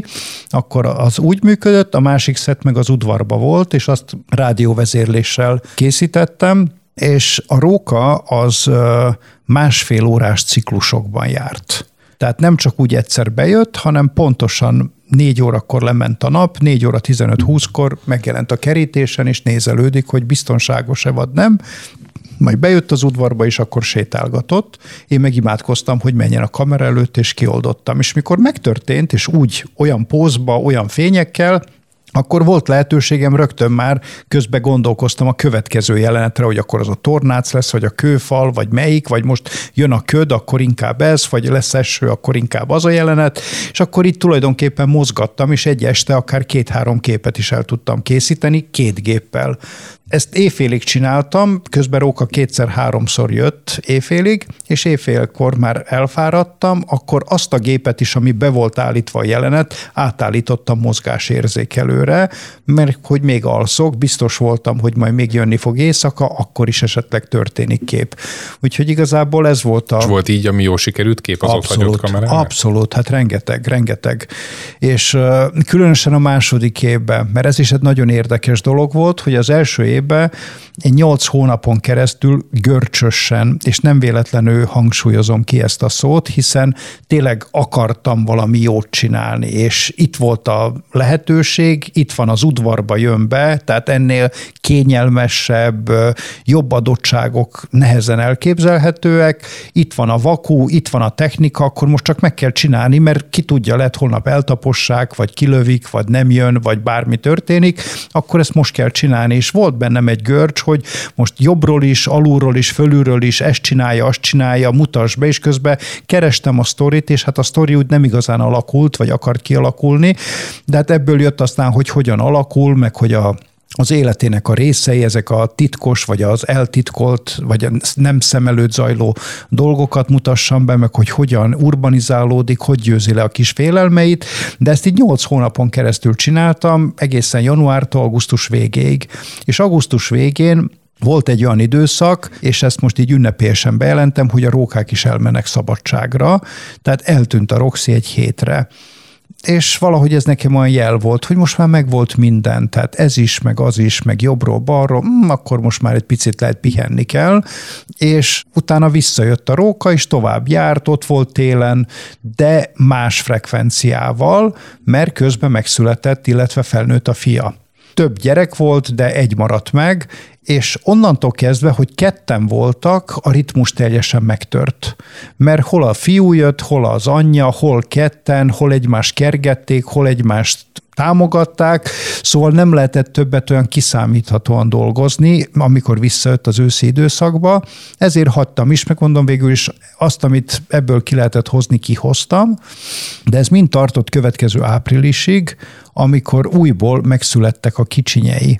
És szinte érezte, hogy neki kell segítség, és jött az udvarba, és ült, és nézett. Nyilván nem tud szólni, de éreztem, hogy akar valamit, és tudom az előző évből, hogy elképesztően vonalzó vékonyra fogyott. Tehát olyan vékony volt, mert ugye etetni a kicsiket óriási meló, tehát 20 percenként a faluból a kotorékig egyiknek, másiknak, harmadiknak vinni az ételt nem volt neki egyszerű, tényleg nagyon vonal, tehát már szinte betegesnek tűnt, olyan vékony volt, csopfadt szőrök, nyár, ugye, tehát nagyon, nagyon méltatlan volt a kinézete, és második évben, hogy ez ne történjen meg, jó van, mondom, akkor hozok neked csirkemájat, vagy leértékelt szalámit, és akkor úgy dobtam neki ki, hogy vidd a gyerekeknek, és akkor ő megint kezdett járni vissza. Hát mondom, Milán, akkor úgy látszik, hogy ez a téma nem került téged, hát csináld újból.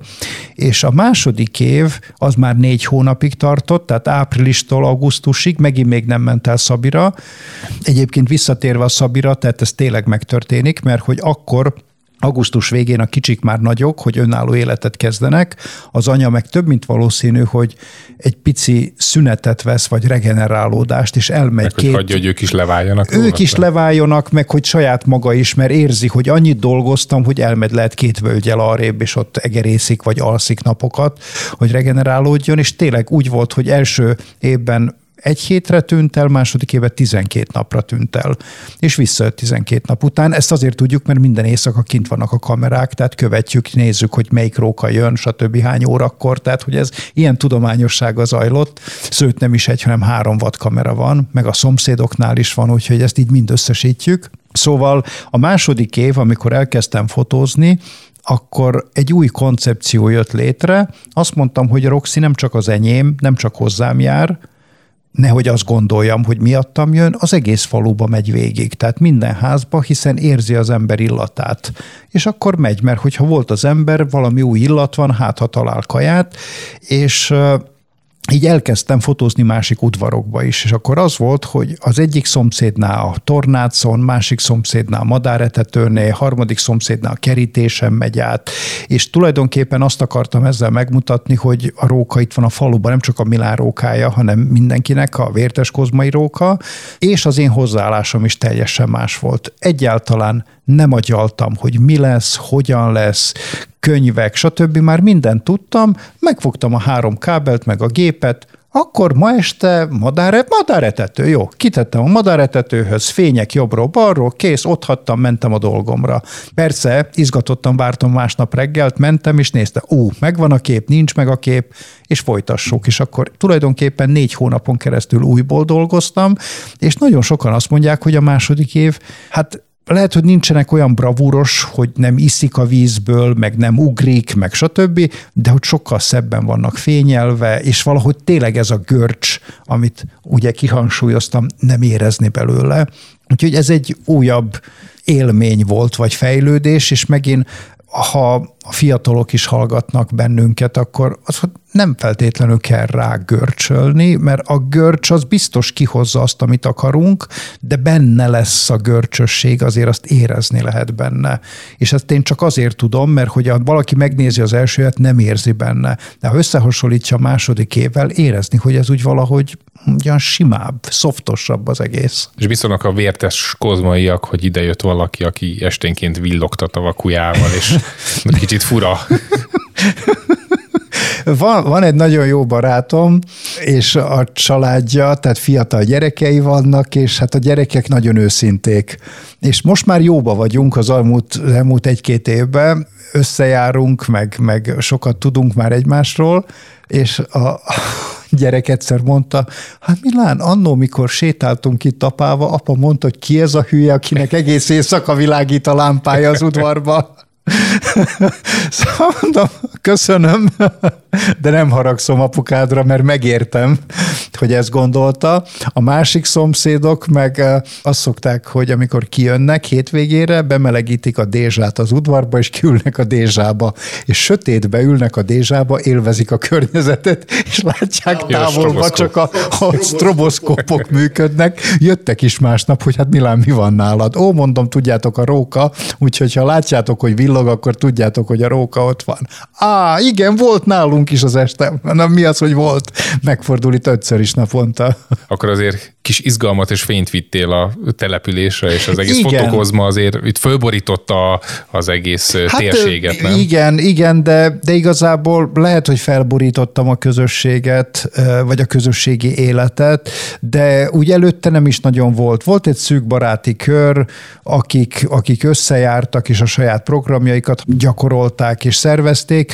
Most igazából ezzel a covidos időszakkal Vérteskozmán is egy generációváltás zajlik, úgyhogy én nem csak magamhoz kötném azt, hogy változást hoztam, hanem 10 pár olyan ház, olyan család, olyan ember van, aki inkább az én generációmhoz tartozik, nekünk mindannyiunknak más a világnézet, összejárunk, és ezért mi hoztunk így együtt egy új, friss levegőt, amit tetszik, akinek tetszik, akinek nem tetszik, az meg a telkén van, mert hogy egyébként is valahogy ez a Vérteskozma nagyon furcsa, én úgy szoktam mondani, hogy szemmel követhető dinamikája van a falunak, hogy mindig ilyen magának való volt, mert vannak azok, akik nyaralóként képzelik a falut, és akkor ő oda megy, és ő pihenni akar, őt senki ne zavarja, és vannak azok, akik itt kicsit életvitelszerűbben akarják élni, azok miért ne partiznának, vagy grilleznének, vagy összejönnének,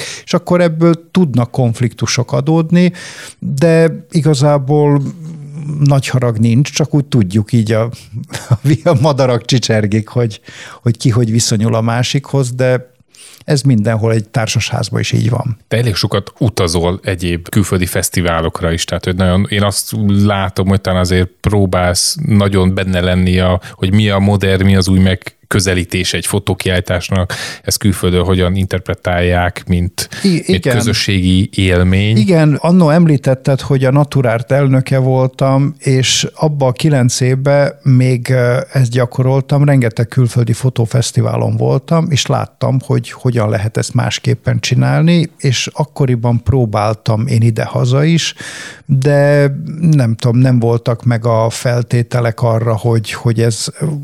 Vagyis illetve beépült ez az akkori egyesületi, meg a fotós társadalom életébe, ahogyan beépült.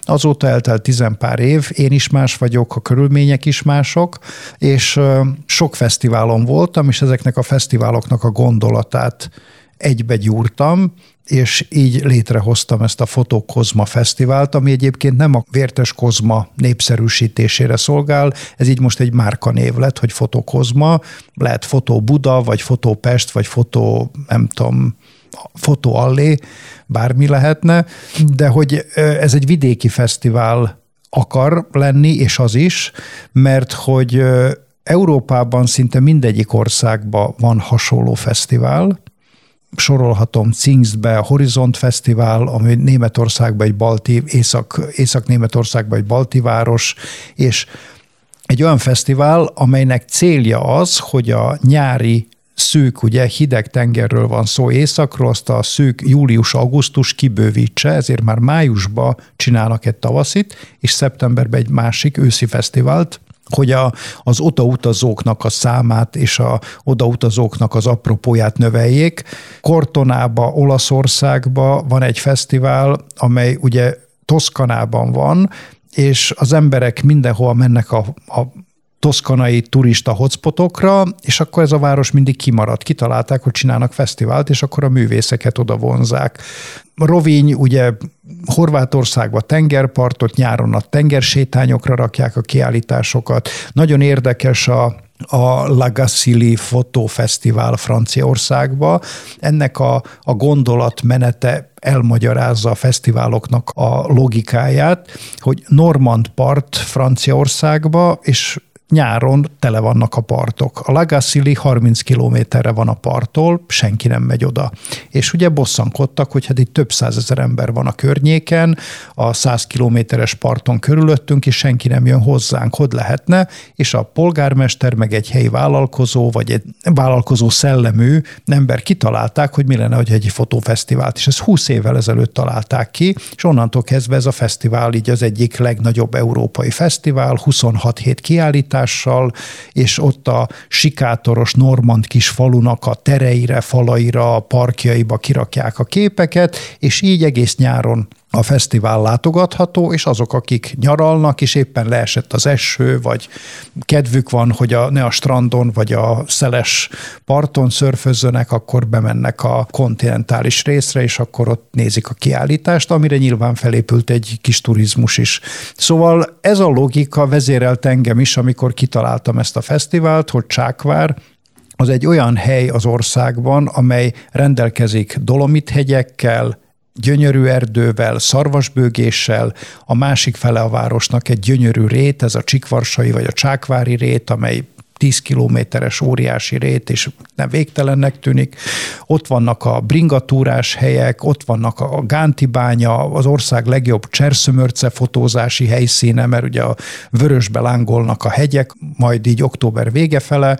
Természetvédelmi terület, de valahogy nagyon furcsán hangzik, hogy rosszul helyezkedik, de valahogy Tata, északon, Székesfehérvár, Velence, Balaton, Budapest, tehát így ebbe a 3-4 vagy a trapézba valahogy a közepén van, és az emberek vagy átutaznak, vagy kihagyják, vagy éppen aki célzottan oda megy, mert ismeri a helyet. És akkor ez volt az egyik gondolat, a másik gondolat, hogy én szeretnék, vagy tudnék, vagy úgy gondolom, hogy Magyarországon egy ilyen fesztivál megállná a helyét.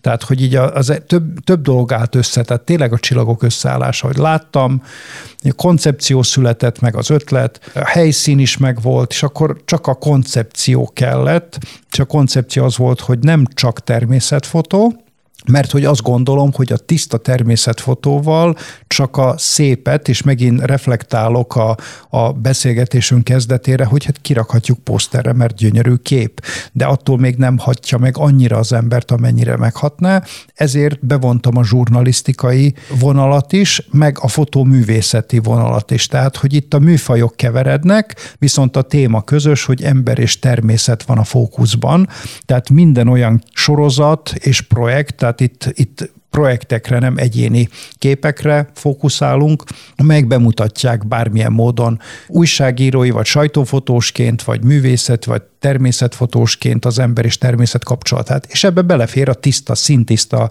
gyönyörű természetfotó is, belefér a háborús, vagy az olajháború, vagy a pusztítás. Tehát, hogy minden olyan téma, ami minket foglalkoztat, mert ez rugalmasságot ad a fesztiválnak, és az idejében a vizet tettük a központi helyre, hiszen tavaly ugyanaz szárazság volt, tehát egy eléggé ijesztő jel volt, hogy a víz az fogyóban van, ezért lett a víz a téma, így sikerült megszerezni fővédnöknek az Áder Jánost, ami ugye színvonalat is, meg rangot emel a rendezvénynek, és összesen 29 kiállítást szerveztem, ebből 7-8 kiállítás csoportos, az összes többi az egyéni, és van vietnámi, amerikai, 2 amerikai, német, olasz, ukrán, orosz fotós, és ugye a többi magyar. És olyan fotósok, amelyek WordPress nyertesek, vagy a Leica Oscar Barnak pályázatnak a nyertesei, a Ceve pályázatnak a nyertes képei vannak itt, múzeum, nemzeti múzeumnak az mindenképpen nívós, tehát a nemzeti múzeumnak az archívum képei vannak kint, ifjú fotópályázatnak a nyertesei, tehát most itt csak nehéz, tehát 29 így most nehéz jó felidézni, sok, de jó sok van, és így megtöltöttük, tehát 18 kiállítással Csákvár parkjait, hogy az emberek sétálnak, akkor ez egy pár órás elfoglaltság is lehet, és a környező településeken is van egy-két kiállítás, úgyhogy tulajdonképpen ilyen kis csillagtúrát vagy körtúrákat is lehet, és nagyon izgalmas látni azt, hogy az emberek, hogy Milán már megvolt Csákvár, most mennek a környező kiállítások, csak ezért jöttünk, hogy úristen, maradnak a képek örökre, meg hát ilyen visszajelzéseket kapunk, úgyhogy az ember szíve tele van, hogy tényleg működik a dolog, úgyhogy folytatni fogjuk, sőt lehet, hogy azt is megcsináljuk, hogy mégis úgy érezzük, hogy nem akarunk Budapestre, mert itt annyi program van, de lehet, hogy tavaszra elhozzuk a kiállításokat valahova Budapestre, hogy azért mégis a budapestiek is lássák, és akkor ez lehet egy ilyen remake, tehát hogy ősszel Csákváron, vagyis Vértesbe bemutatjuk, tavasszal meg majd Budapesten, vagy lehet, hogy másik városokba vándorol, ezt majd meglátjuk, ez a jövő zenéje, de a lényeg, hogy így már harmadik év, mert első évben elkezdtük 4 kiállítással, második 12, és most vagyunk úgy nagyjából az üzemi hőfokon, hogy 29 kiállítás van, és hát kis promóciót lehet, megengedsz? Persze, hogy a jövő évre már kitaláltuk a témát, és a téma az a Nature Future, mert angolul jó hangzik, tehát alliterál, de magyarul ezt úgy lehet fordítani, hogy a természet és a jövő, vagy a jövőnk a természet, vagy a természet jövője, akárhonnan nézzük, tehát ilyen projekteket fogadunk, és erre majd ki fogunk írni pályázatot, vagyis lehet majd nem csak meghíváson, mert ugye eddig én csak kurátori munkával meghívott fotósokat hívtam, olyanokat, akiket így ismertem a világból, láttam, követtem, néztem, mert hogy ez is megint egy ilyen zárójeles tipp, hogy legyen egy kis ilyen oktató videó is, hogy azért figyelni kell, hogy mi hol történik, mert hogyha saját dolgunkat követjük, akkor gyakran ilyen burokba kerülünk egy idő után, és ezt én visszajelzésként is hallottam, hogy de Milán, te honnan ismered ezeket a fotósokat, és akkor így meglepődtem, de nekem tök természetes, hogy követem a munkájukat. Te miért nem ismered, de ezt már nem mondtam. Szóval szerintem kell ismerni, de ha nem, akkor én megmutatom, mert én igyekszem nyitott szemmel járni, és sok platformon követni a fotó eseményeket. Szóval a következő évben pályázat is lesz, tehát majd akinek van ilyen projektje, akkor a 10-20 képét, vagy 30 képét fel tudja majd tölteni, majd elbíráljuk, és akkor helyszínhez, vagy a témához illően, akkor majd beillesztjük, és jövőre már 3 nagyon jó fotósunk van, amit már így lefoglaltunk, vagy megbeszéltünk a fotósokkal, de természetesen lesz kurátori, és akkor így lesz pályázat is, erre majd igyekszünk is jutalmat is, akár majd ti is beugorhattok, és akkor valamilyen kis ajándékkal motiválni a fotósokat, pályázókat. Szóval jövőre is folytatjuk, és már megvan a téma, úgyhogy szeretnénk, hogyha ez az idén a fesztivál, hát mondta valaki, hogy térképre rakta Csákvárt, mert Csákvárra hallottuk, de úgy most, hogy a térképre kéne tenni, nem tudjuk. Most azt mondja, tényleg tudjuk, hogy hol van, és hát a következő cél az, hogy Európa szinten is majd tudják, mert most így a német-olasz, meg az amerikai fotósok lévén azért hallottak erről, de szeretnénk ezen dolgozni, hogy még többen halljanak, és akkor így majd, mint ahogy én most tudom, hogy Zingstvárosba vagy Kortonába van fotófesztivál, hogy majd ők is fogják tudni, hogy Csákvárra kell jönni. Igen, hogy van Fotókozma is, és Csákvár, majd valahogy törik a nyelvüket, de hát nem baj, majd megtanulják. Az jutott még eszembe, Milán, hogy te mit gondolsz az elmúlt 20-30 év magyar természetfotózásáról, természetfotósairól, a magyar természetfotózás sikeréről? Hát nyilvános a podcast, úgyhogy rosszat nem lehet mondani. Viccet félretélve, óriásit változott, óriásit fejlődött, nagyon magas szinten van, de van egy képzavar, hogy mi vagyunk az egyik legjobb ország a világban. Ha innen nézzük, igen. De hogyha a világ nézi, akkor vannak itt olaszok, vannak spanyolok, vannak németek, angolokat nem is ismerjük egyáltalán, pedig rengetegen vannak, és akkor ugye ezek az új országok, a latin-amerikai természetfotósok, az ázsiai, ugye Kínáról nem is hallottunk, pedig néha Instagramon felbukkanak olyan képek, hogy csak lesek.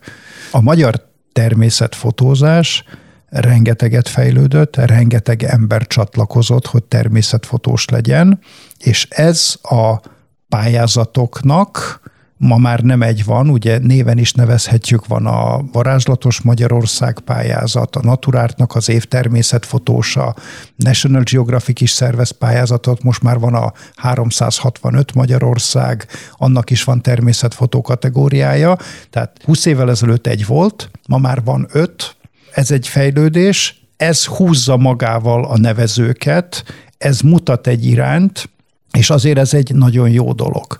De ugyanakkor korlátot is hoz, mert volt nálam egy hónappal ezelőtt 2 diák, és egy hétvégét velem töltöttek, és azt vettem észre rajtuk, hogy az egyetlen egy motívum, hogy kikerüljek a kiállításra, nyerjek, pályázzak, ott legyek, és díjazott. És akkor ezt próbáltam nekik elmagyarázni, hogy nem biztos, hogy ez a fő motívum, tehát ebből ezért mondom, hogy ezek a pályázatok nagy húzóerő, de ugyanakkor kezd korlát is lenni, mert hogy a fotósok, és ezt most egy picit kiterjesztve nem csak a 2 fiatalra, hanem nagyon sok fotósból azt látom, hogy fotózni kell, hogy ezt megnyerjem, és hogy ott mit díjaznak, és hogy ott mi kerülhet a falra, és mely kategóriába tudom beszorítani. Na most ez nem egy fotóalkotási folyamat, ez nem egy művészi folyamat. Ez egy verseny. Ez egy verseny. És igazából a fotó eszközé válik, hogy a versenyt megnyerjem, pedig a fotóról kellene, hogy szóljon a dolog, meg arról, ami a fotó mögött van. És gyakran elfelejtjük, hogy ez egy bravúr fotó, mert ezt majd díjazza a zsűri. De miről szól? Hát, nagyon szép pillanat. De mi van mögötte, és akkor így harmadszor rákérdezek, akkor rájövünk mindannyian, hogy úgy igazából plusz dolgot nem tudok, hanem hát nézd, milyen szépen repül, vagy hogy milyen szépen ugrik. Kell ez, mert valaki ebbe éli ki, és ebbe találja meg a helyét, de hogyha a kérdésed az, hogy hol tartana, vagy hol tarthatna, én ma azt látom, hogy a világban a történetmesélés irányába, a projekt irányába, belemélyedés, belemerülés irányába mennek el a dolgok. Nagyon sok fotós nem a bravúrra és a technikára összpontosít, hanem a mondandóra, az érzések átadására, és néha ránézel a képre, úristen, érzem, hogy van valami, és picit rossz a kompozíció, horizont se egyenes, és működik a kép, sőt a külföldi pályázatokon megnyeri a pályázatokat, és itt ki is emelhetném egyébként, hát nem szégyen néven nevezni, az egyik kiállítónk a Fotókozmán, Jonas Kako, aki a haldokló folyó, vagy száradó folyó, angolul Dying River sorozatot készítette, német fotós Amerikába Colorado folyónak, és a Colorado folyó száradásának a hatását a környezetre fotózta, sajtófotós, dokumentarista fotósként.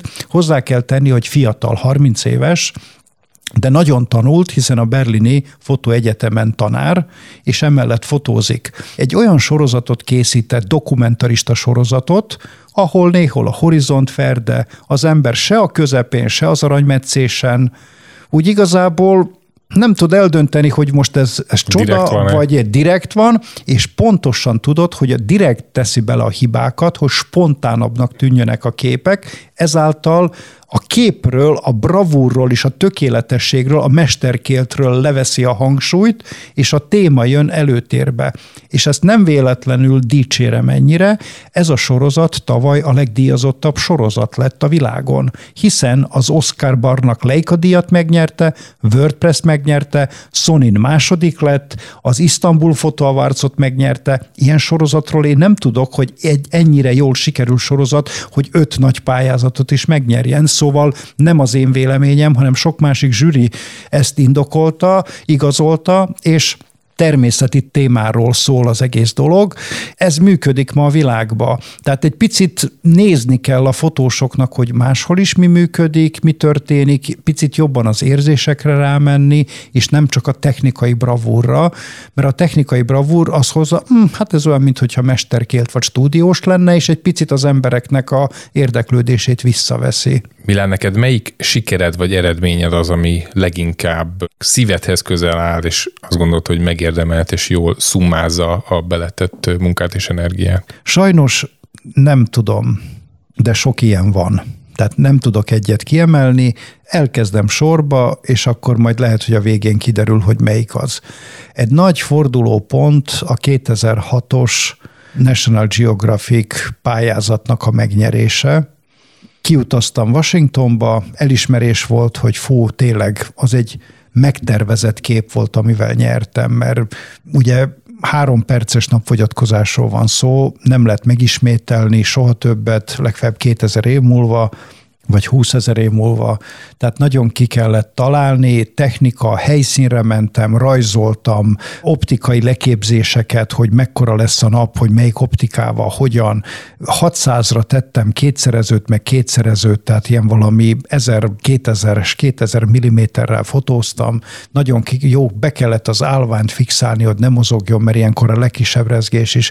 Szóval nagyon ki lett találva a kép, és úgy éreztem, akkor az a visszajelzés volt, hogy lehet is spontán, és nagyon jó vagyok spontán, meg bármilyen helyzeteket lereagálni, meg feltalálni magam, meg bármibe kompozíciót látni, de azért mégis, ha így meg van tervezve, ez meghozza a sikereket. Ez egy ilyen jel volt, de utólag azt látom, hogy ez nekem egy nagy fordulópont az életembe is, meg a fotós karrierbe is, mert ott kaptam olyan útravalót, amely engem egy picit ezekből, amit az előbb nem bántásszerűen akartam mondani, hogy a pályázatokra koncentráljunk, hanem meg kell tanulni, hogy meddig koncentráljunk a pályázatokra, és mikor kell tovább vagy máshova lépni, és engem az a washingtoni látogatás egy picit olyan irányba terelt el, hogy a fotó az egy médium, tehát nem egy öncélú történet, és akkor viszed magasabb szintre, hogyha vannak mondandók, és a mondandóhoz, mint ahogy a mondatban megkeresünk a megfelelő szót, így a mondandóhoz a megfelelő képet is kitalálod.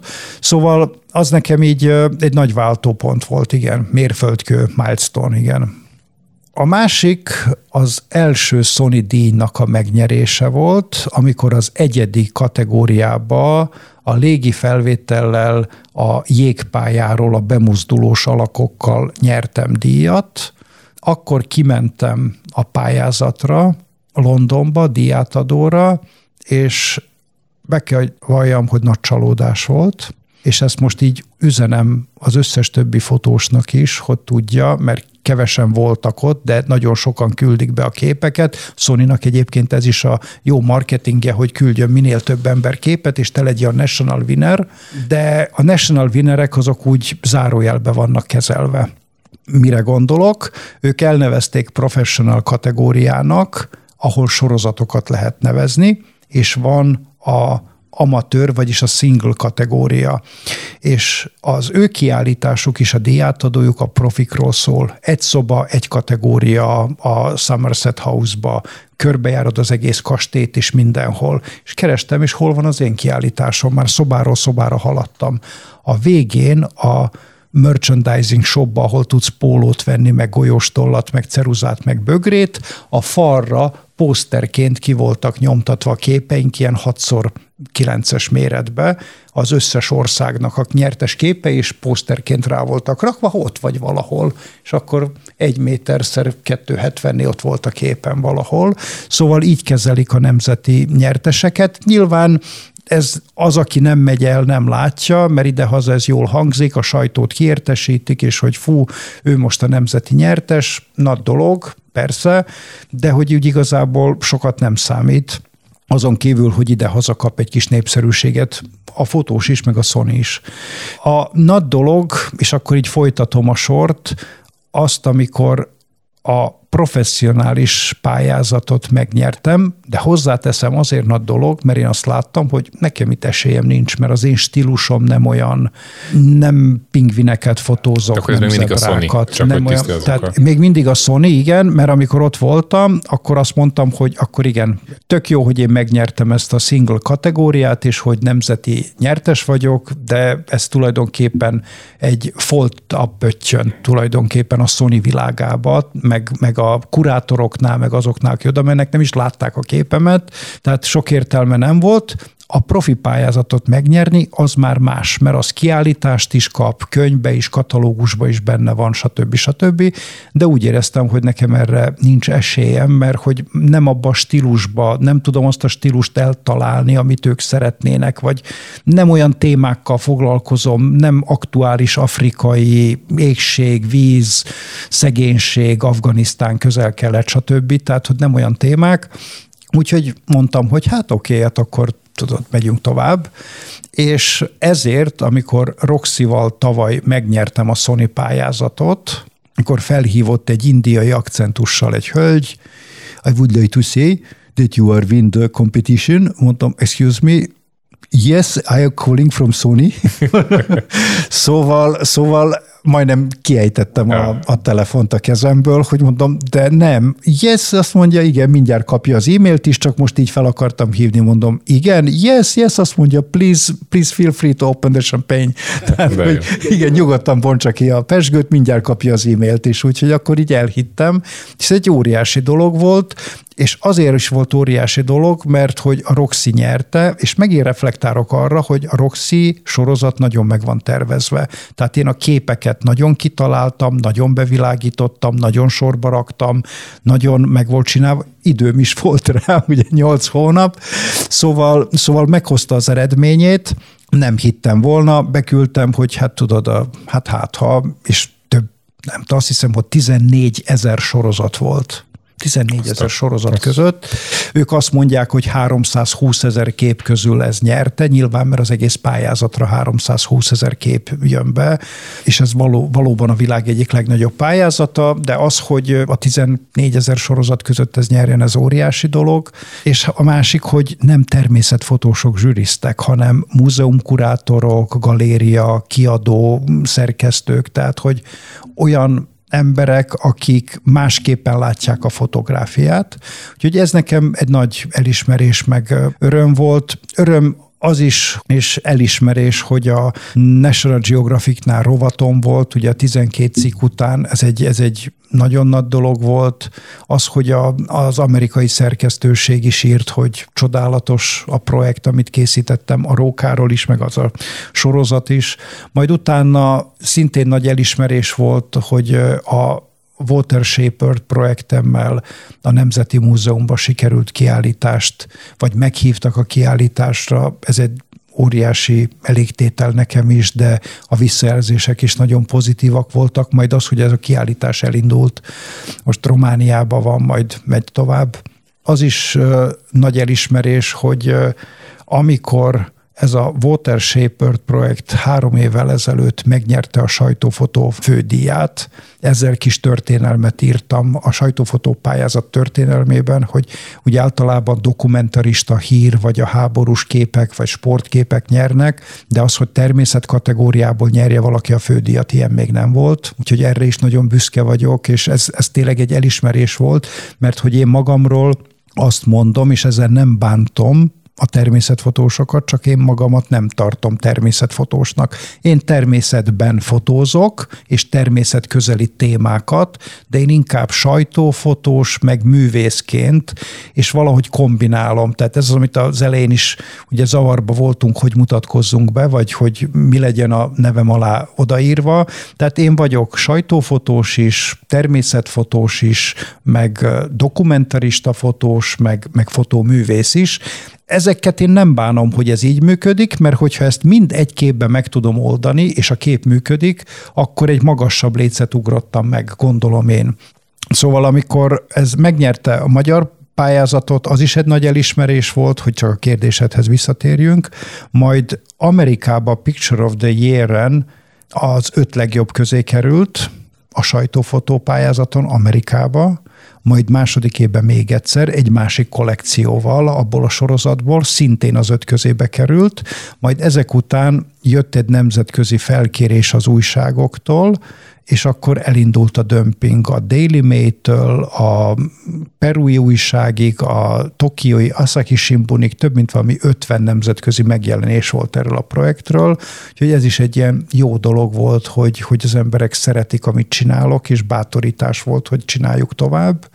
Szóval... És még gondolom, igen, sok minden van a határban is van, elképzelések vannak. Van, igen. Holnap után utazok Erdélybe, picit próbálok ismét macikkal, mert elkezdtem áprilisba fotózni a macikat, de még mindig barátkozok a témával, meg keresem az igazi kézzel foghatóságot, hogy mi legyen a mondandója a dolognak. Még alakul, már megvan a téma, most már nem tudom, hogy fogom megcsinálni, mert hogy ahhoz, hogy megcsináljam, ott kellene lenni folyamatosan, de dolgozom ezen, és hát azon dolgozom, hogy mik legyenek a következő helyszínek a Water Shaper projektnek, mert azt így ilyen hosszabb hétvégeken, vagy akár a két ünnep közti időszakban azt úgy szívesen csinálnám, és erre ugye a motiváció az, hogy ugye most 2 évig nem nagyon drónoztam, vagyis nem nagyon publikáltam, drónoztam, de nem publikáltam nagyon ebből a sorozatból, mert inkább a róka volt a fókuszban.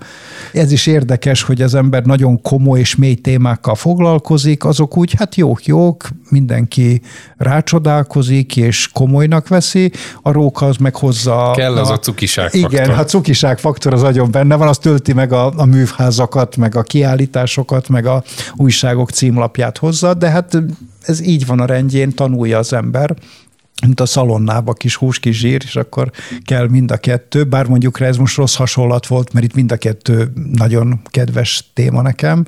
Úgyhogy érdekes, hogy így egy pici csend után, hogy most Erdélybe is a Vizor Fesztiválra is, meg Bursai Fesztiválra is a vizes projekttel hívnak meg, hogy arról vetítsek, mert látom, hogy az megmozdítja az embereket, sőt, talán azt is így eldicsekedhetem, hogy még Áder úrnak is, amikor megnézte a Fotókozma kiállításokat, mert körbevezettük, megnézte az összes kiállítást, azt mondta, hogy hihetetlen, hogy ezek a képeim milyenek, hogy ő úgy érzi, hogy még többet kell beletenni, és hogy többet kell magyarázni az embereknek, mert az emberek ezt így nem látták, nem tudták, hogy ez így van. Úgyhogy ez is ad motivációt, hogy akkor még mélyebben bele, vagy még magasabbra, nem mélyebbre, hanem magasabbra. Hát Milán, azt gondolom, hogy még nagyon sok remek fotót fogunk látni tőled, és sok sikert kívánunk mind a Fotókozma fesztiválhoz, mind pedig az új sorozatok folytatásához. Köszönjük, hogy itt voltál velünk. Én köszönöm, hogy gondoltál rám, és hogy kitartóan hívogattál, hogy találtunk időpontot, hogy felvegyük. Tartalmas beszélgetés volt. Reméljük, hogy nektek is tetszett. Várunk titeket majd a Csapó következő epizódjában is, illetve Milán összes fontos linkjét meg elérhetőségét az adásnaplóban megtaláljátok, úgyhogy lájkoljatok, kövessetek bennünket, várunk legközelebb is. Sziasztok! Sziasztok!